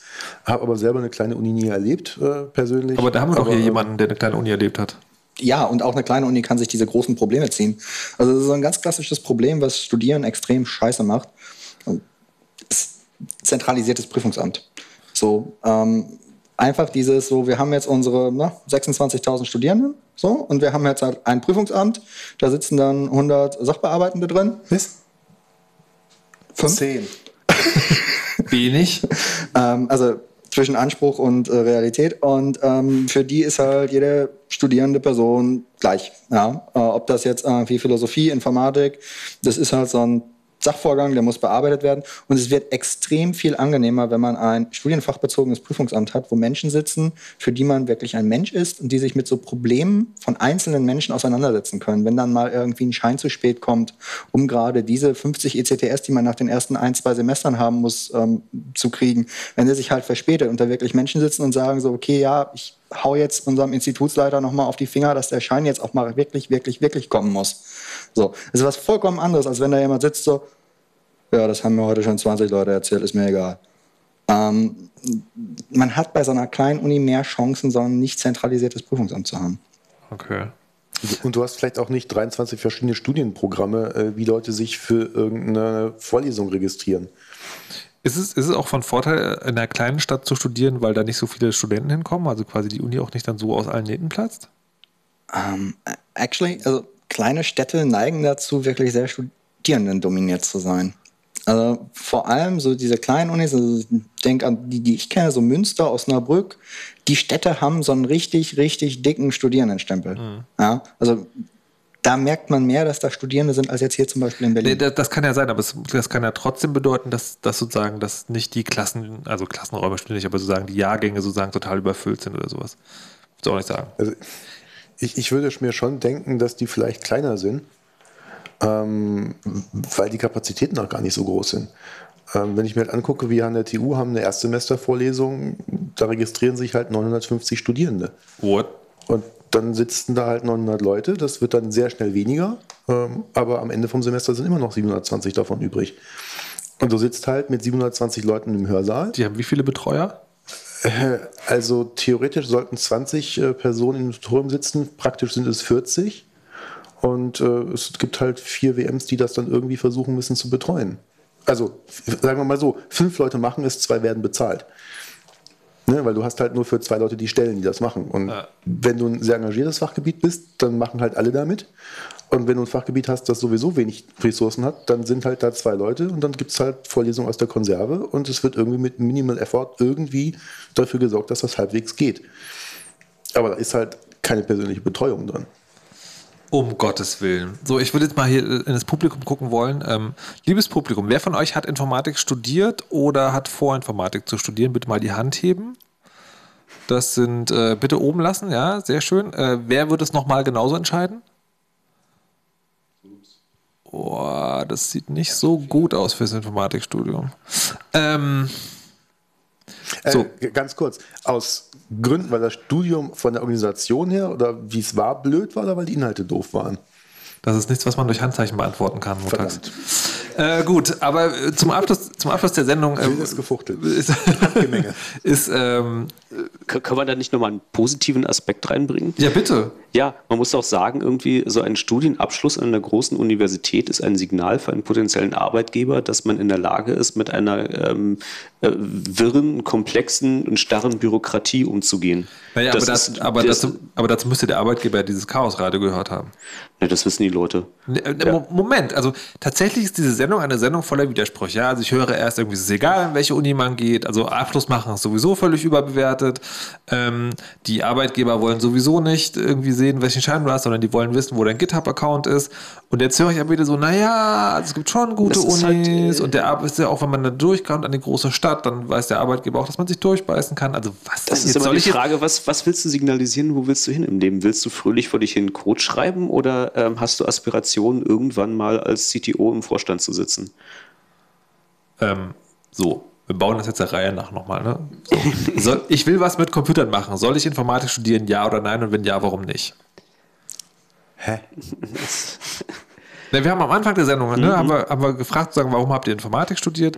Also, an, die naja, die Antwort Frage war eine Abweichung immer so, ich wollte was mit Computern machen. Ja, also ist für, um, um was mit Computern zu machen, brauchst du kein Studium, aber wenn du was mit Computern machst, dann ist äh, ermöglicht dir ein Studium Dinge, die ohne nicht gehen. Also du kannst irgendwie problemlos glücklich werden mit, äh, mit Programmieren, du kannst den ganzen Tag an tollen Projekten arbeiten und in Ruby ähm, äh, irgendwelche Backends für äh, Apps programmieren und die Apps selber ohne irgendwas damit zu tun zu haben, was im Informatikstudium vermittelt wird. Aber äh, es gibt Spezialisierungen, die Informatikstudium hilft, ja, wenn du irgendwie äh, im Compilerbau landen willst oder in 3D-Grafik, weil dir einfach abgefahrener Frickelkram Spaß macht, den man sonst nirgendwo lernt. Ähm, oder wenn du halt Aspirationen hast, äh, in, der, in der Firma auch mal ein bisschen aufzusteigen, ins Management zu gehen, vielleicht auch ins Upper Management.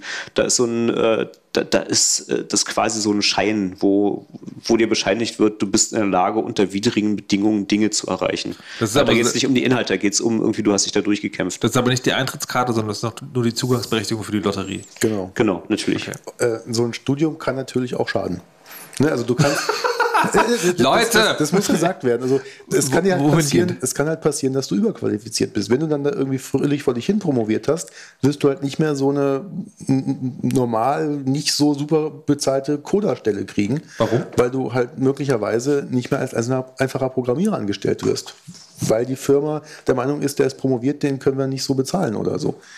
Ja, also das, das kann dir halt passieren, dass du halt plötzlich auch in die Schiene Management gedrückt wirst, weil du bist doch promoviert, du kannst das doch, obwohl du da gar nicht hin möchtest. Okay. Ähm, David, würdest du jetzt nochmal studieren wollen? Ich habe damals mein Abitur abgebrochen, weil ich eh nicht studieren wollte. Okay. Aber mit einer Ausbildung kann man studieren. Mit Ausbildung und äh, Berufserfahrung kann man möglicherweise die Hochschulzugangsberechtigung nachweisen. Da, da gibt es irgendwelche wirren Wege.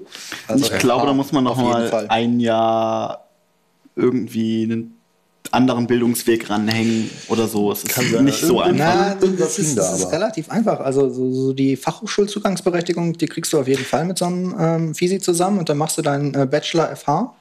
Ähm, machst dann gerne nochmal einen Master FH und mit dem Master FH kannst du in Deutschland inzwischen auch wunderbar promovieren. Hm. Ähm, also geht auf jeden Fall. Also, wir, wir, machen nachher nach der Sendung noch mal ein bisschen Studienberatung. Ob du willst oder nicht.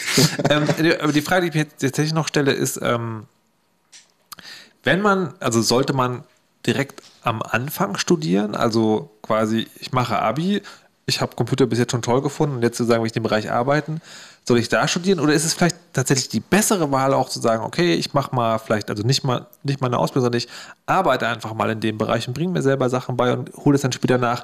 Oder, und das ist ja eigentlich die eigentliche Frage, wird das Informatikstudium umso frustrierender, je mehr ich schon weiß? Ja. Also das, das Problem ist auch, so, so, je länger du aus der Schule weg bist, umso schwieriger fällt dir tatsächlich morgens um 8 in der Vorlesung zu sein. Umso schwieriger wird es dir fallen, dich hinzusetzen und wieder Sachen zu lernen das geht halt einfacher, wenn man da nicht so lange raus ist und einfach weitermachen kann. Ich muss ja vielleicht nochmal so ein äh, bisschen Gegenmodell erzählen. Also mein Betriebswirtschaftsstudium, das war ein, äh, ein Studium an einer privaten Hochschule neben der Arbeit, ähm, wo der Arbeitgeber sozusagen dazu beigetragen hat, dass ich das Studium machen konnte. Und das war so völlig anders als an einer ähm, öffentlichen Hochschule zu studieren, weil die Leute, die kamen aus der Praxis, die haben also alle 20 Jahre Berufserfahrung, denen hast du keinen Scheiß mehr erzählt. Ja, die, die, äh, die Blogseminare waren freitags und samstags. Das heißt, das, was äh, an der Uni über ein Semester geht, mit irgendwie jeweils Vorlesungen, wurde dir so am, am Stück von Freitag bis Samstag ähm, reingedrückt. Ähm, dann hast du hinterher den Vorlesenden bewertet und wenn er keine Eins gekriegt hat, wurde das Honorar um 20 Prozent gekürzt. Also unglaubliche Zustände. Und dann bist nicht du dem Prüfungsamt hinterhergelaufen, sondern das Prüfungsamt dir somit irgendwie, sagen Sie mal, Herr Burg, ähm, Sie studieren jetzt schon drei Jahre, wollen Sie nicht mal langsam? Und ich so, naja, ich weiß nicht, wie in der Zeit und so, naja, da können wir was einrichten, wir schicken Ihnen mal eine Verlängerung und ähm, wann haben Sie denn Zeit für eine Prüfung? Ja, also und äh, am, am, Ende des Tages hat mich das auch nicht mehr gekostet als an der Uni mit Studiengebühren, die es ja immer noch gibt in Deutschland. Also. Mhm. Es kann was, ganz anders sein. Was mir, was mir gerade auch auffällt, ist, das wollte ich vorhin noch gefragt haben, die, diese, diese Kombinationsinformatiken. Ich habe äh, im Journalismus kenne ich ja so, es gibt ja Journalisten, die machen halt eine Ausbildung, also mit Volontariat und was, und die arbeiten und sagen als Allrounder. Ähm, oder spezialisieren sich dann später, weil sie ein bestimmtes Thema haben. Oder so wie ich, man studiert halt was ordentliches, also wait, nee, nach dieser Sendung kann ich das auch nicht mehr sagen, aber man, man studiert halt sozusagen eine Fachrichtung und ähm, bringt den Journalismus sozusagen selber bei und wird dann Fachjournalist in dem Sinne. Ist das äh, bei der Informatik möglicherweise auch der bessere Weg oder ein anderer gangbarer Weg, dass man sagt, ich studiere nicht Bioinformatik, sondern ich studiere Biologie und helfe mir dann äh, ne, nebenbei noch das Programmieren auf, weil das eh das, das Wichtige ist? Skeptische Gesichter, Stirnrunzeln. Da ist es befürchte ich teilweise zu speziell, oder? Also zu, zur Bioinformatik habe ich auch noch eine lustige Anekdote, nämlich dass irgendjemand, der also früh mit dabei war von der Biologieseite, sich mit den Informatikern unterhalten hat und dann mal so erklärt hat, was er davon wollte. Und dann kamen die theoretischen Informatiker und gesagt, mh, okay, dein Problem ist NP vollständig. Und dann sind sie wieder weggelaufen. was, was, was heißt das? Na, das heißt sozusagen, wir haben bewiesen, dass es theoretisch ein schweres Problem ist. okay, und dann hat er sozusagen äh, beschlossen, selber Informatik zu lernen, weil ihm dann nicht geholfen wurde. Genau, und wie das immer so ist, natürlich gibt es sozusagen, also die 100%-Lösung ist sozusagen so schwer, dass man sie nicht erreichen kann, aber mit 99% der Lösung ist es in der Regel getan. Ja. Ja. Und ähm, also man kann es auch machen. Ich, äh, man kann auch äh, Mediavistik studieren und dann hinterher in die äh, Programmierung gehen. Das ist auch gar kein Problem. Okay. So, dann äh, zum Abschluss noch, weil ich glaube, wir haben das Thema erschöpfend behandelt. Oder gibt es noch einen wichtigen Punkt, der, der euch äh, der euch auf der Seele brennt. Also, das ist informatisch Wir sollten, glaube ich, irgendwie noch ein paar Minuten da rein investieren, zu sagen, dass halt alles nicht wirklich so dunkel ist, wie es gerade hier aussieht.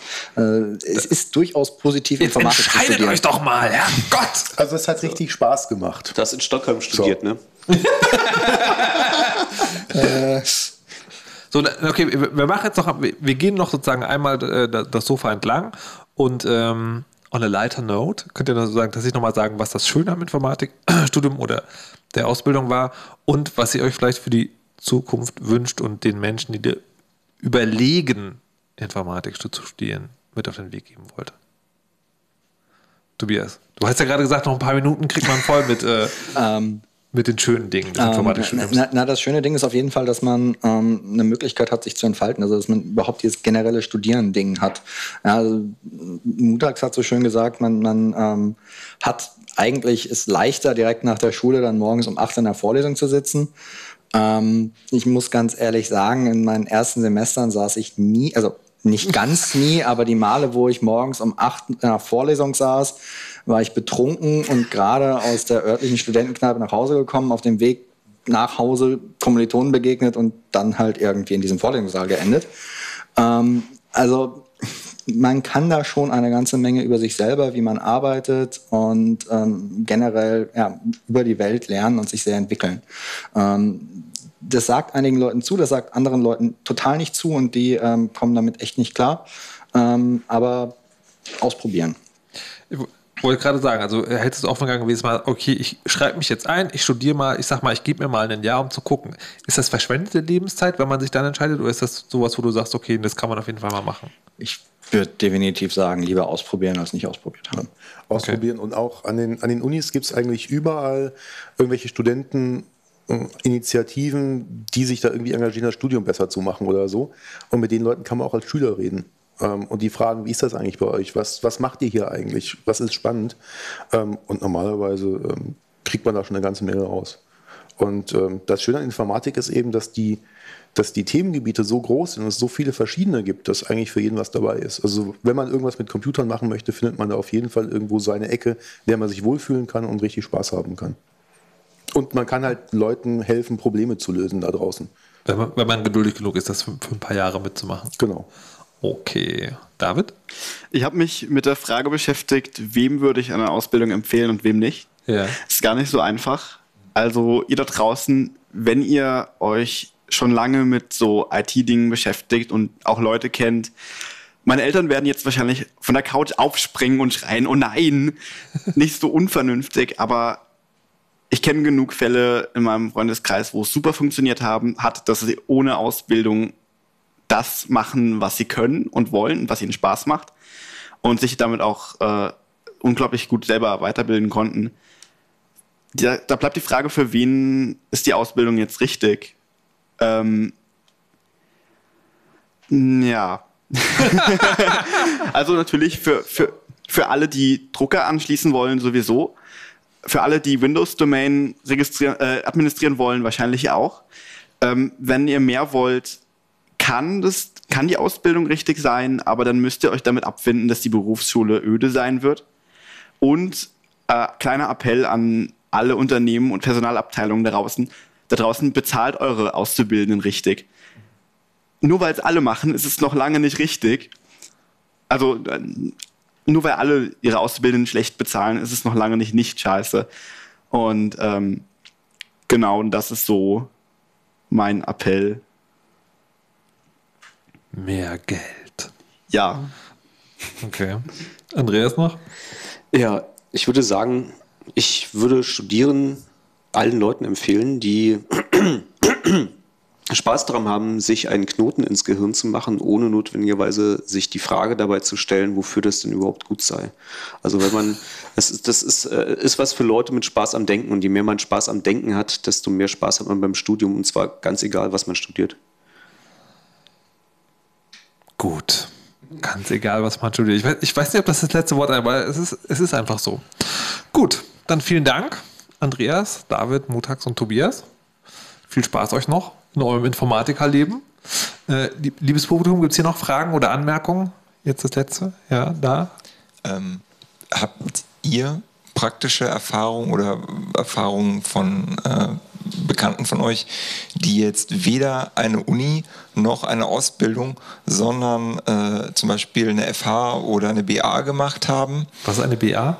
Äh, Berufsakademie, das ist was, was es, glaube ich, nur in Baden-Württemberg gibt. Okay. Ähm, so ein bisschen fachhochschulmäßig noch ein bisschen verschulter als Fachhochschule, ähm, was aber bei Unternehmen da wohl sehr beliebt ist. Ähm, weil mir das so ein, so ein bisschen jetzt so als, als Zwischenkontrast gefehlt hat, weil ich den Eindruck hatte, dass äh, viele Kommilitonen, ich habe an der FH studiert, ähm, sehr begeistert waren, dass sie die FH quasi als Upgrade auf einer Ausbildung gemacht haben, ähm, weil ihnen die Ausbildung nicht genug war und sie gesagt haben, okay, eigentlich kitzelt mich das intellektuell jetzt ein bisschen mehr zu machen, ich möchte aber Praktiker bleiben. Und für die hat sich dann die FH als sehr lohnenswerter Zwischenschritt rausgestellt. Also kann ich nur sagen, die sind jetzt mit dem Job und mit dem Skillset, den sie entwickelt haben, man muss dazu sagen, das waren auch sehr selbstmotivierte Leute, sind die super zufrieden gewesen. Das kommt halt immer auf den Typen an. Aber das ist jetzt noch so ein Aspekt, den ich finde, äh, dass er relevant ist. Ja, wie gesagt, Softwareentwickler ist äh, in meinen Augen eine typische Fahrgeschichte. Also, dass du das, wenn du wirklich programmieren möchtest und Software entwickeln möchtest, ist das eine Sache, wo du typischerweise in meinen Augen an die FH gehörst. Wie, wie, lange dauert das? Genau wie Uni ist nur eine andere Ausrichtung? Äh, ja. ja. Es ist äh, dauermäßig genau das Gleiche. Also drei Jahre ähm, Bachelor, zwei Jahre Master ähm, wie äh, gerade schon gesagt, auch mit Möglichkeit zu promovieren. Ähm, und äh, man, viele machen dann im Gegensatz zu einem normalen äh, Hoch Hochschulstudium ähm, tatsächlich beim Bachelorschluss. Und das kann auch völlig okay sein. Also das ist tatsächlich okay. dann eher so ein industrieakzeptierter Abschluss. Apropos industrieakzeptierte Standards, eine Sache ist mir aufgefallen. Ich möchte mich beim Chaos Radio Team nämlich bedanken, weil äh, auf der Suche nach Gästen zu dieser Sendung haben wir haben die sich sozusagen ganz viel Mühe gegeben, auch Gästinnen äh, an den Start zu bekommen, was leider überhaupt nicht geklappt hat, weil die nicht konnten oder wollten. Ähm, aber nochmal für die Zuhörerinnen auch, ist das diese Besetzung hier 100 Prozent äh, männlich, ist das auch äh, das Klischee des Informatikstudiums? Es werden glücklicherweise immer mehr Frauen, aber es sind immer noch sehr wenige. Hm. Es werden wieder mehr, muss man sagen. Also Mitte der 80er hat es mal gepiekt bei 40 Prozent Anteil und seitdem ist es runtergegangen. Und äh, gerade ändert sich das wieder so ein bisschen. Aber es ist äh, tatsächlich nur Maschinenbau schlimmer. Woran liegt es?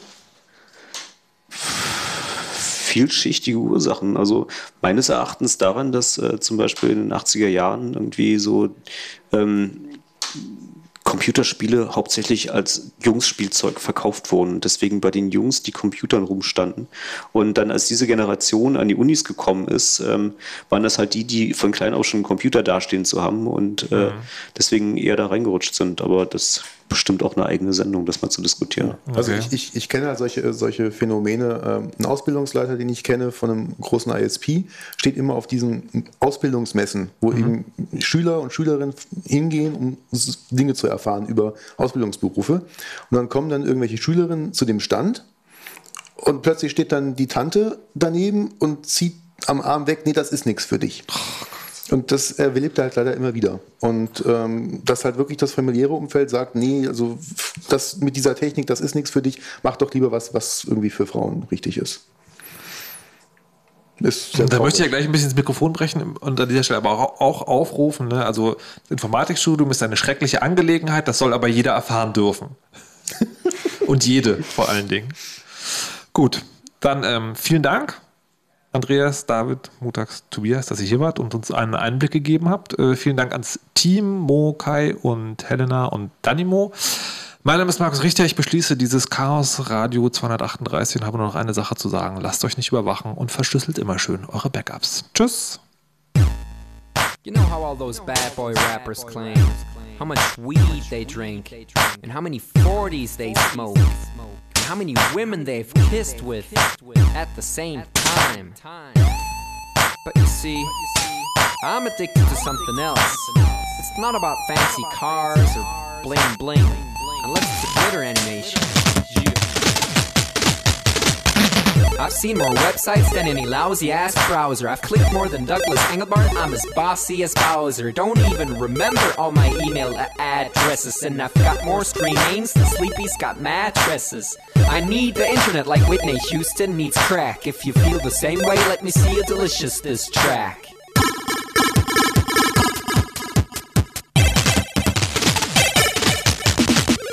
I spent more time online than Tim Berners-Lee. When I go to a club, it's mostly a surf club, you see. I've pal paid more money than you've got pictures on Flickr. They call me the Uber YouTuber, MySpace clicker. I love amateur homepages and dirt style design. The interweb's a ghetto full of gustatory crime. Cross your fingers, make your hand look like a W and holla website.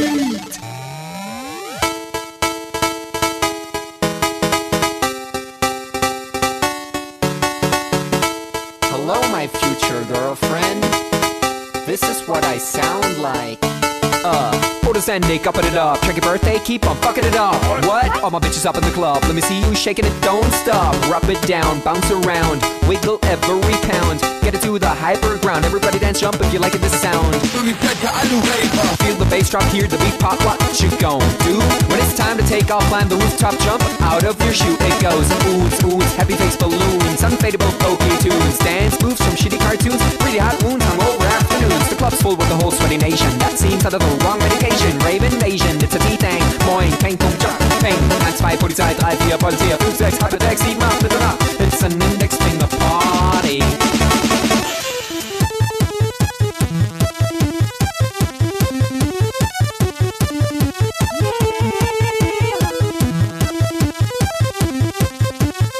Yeah. Come on, our users holla website. Even your users holla website. Everybody come on holla website. Come on, come on, holla website. Do you check the item paper?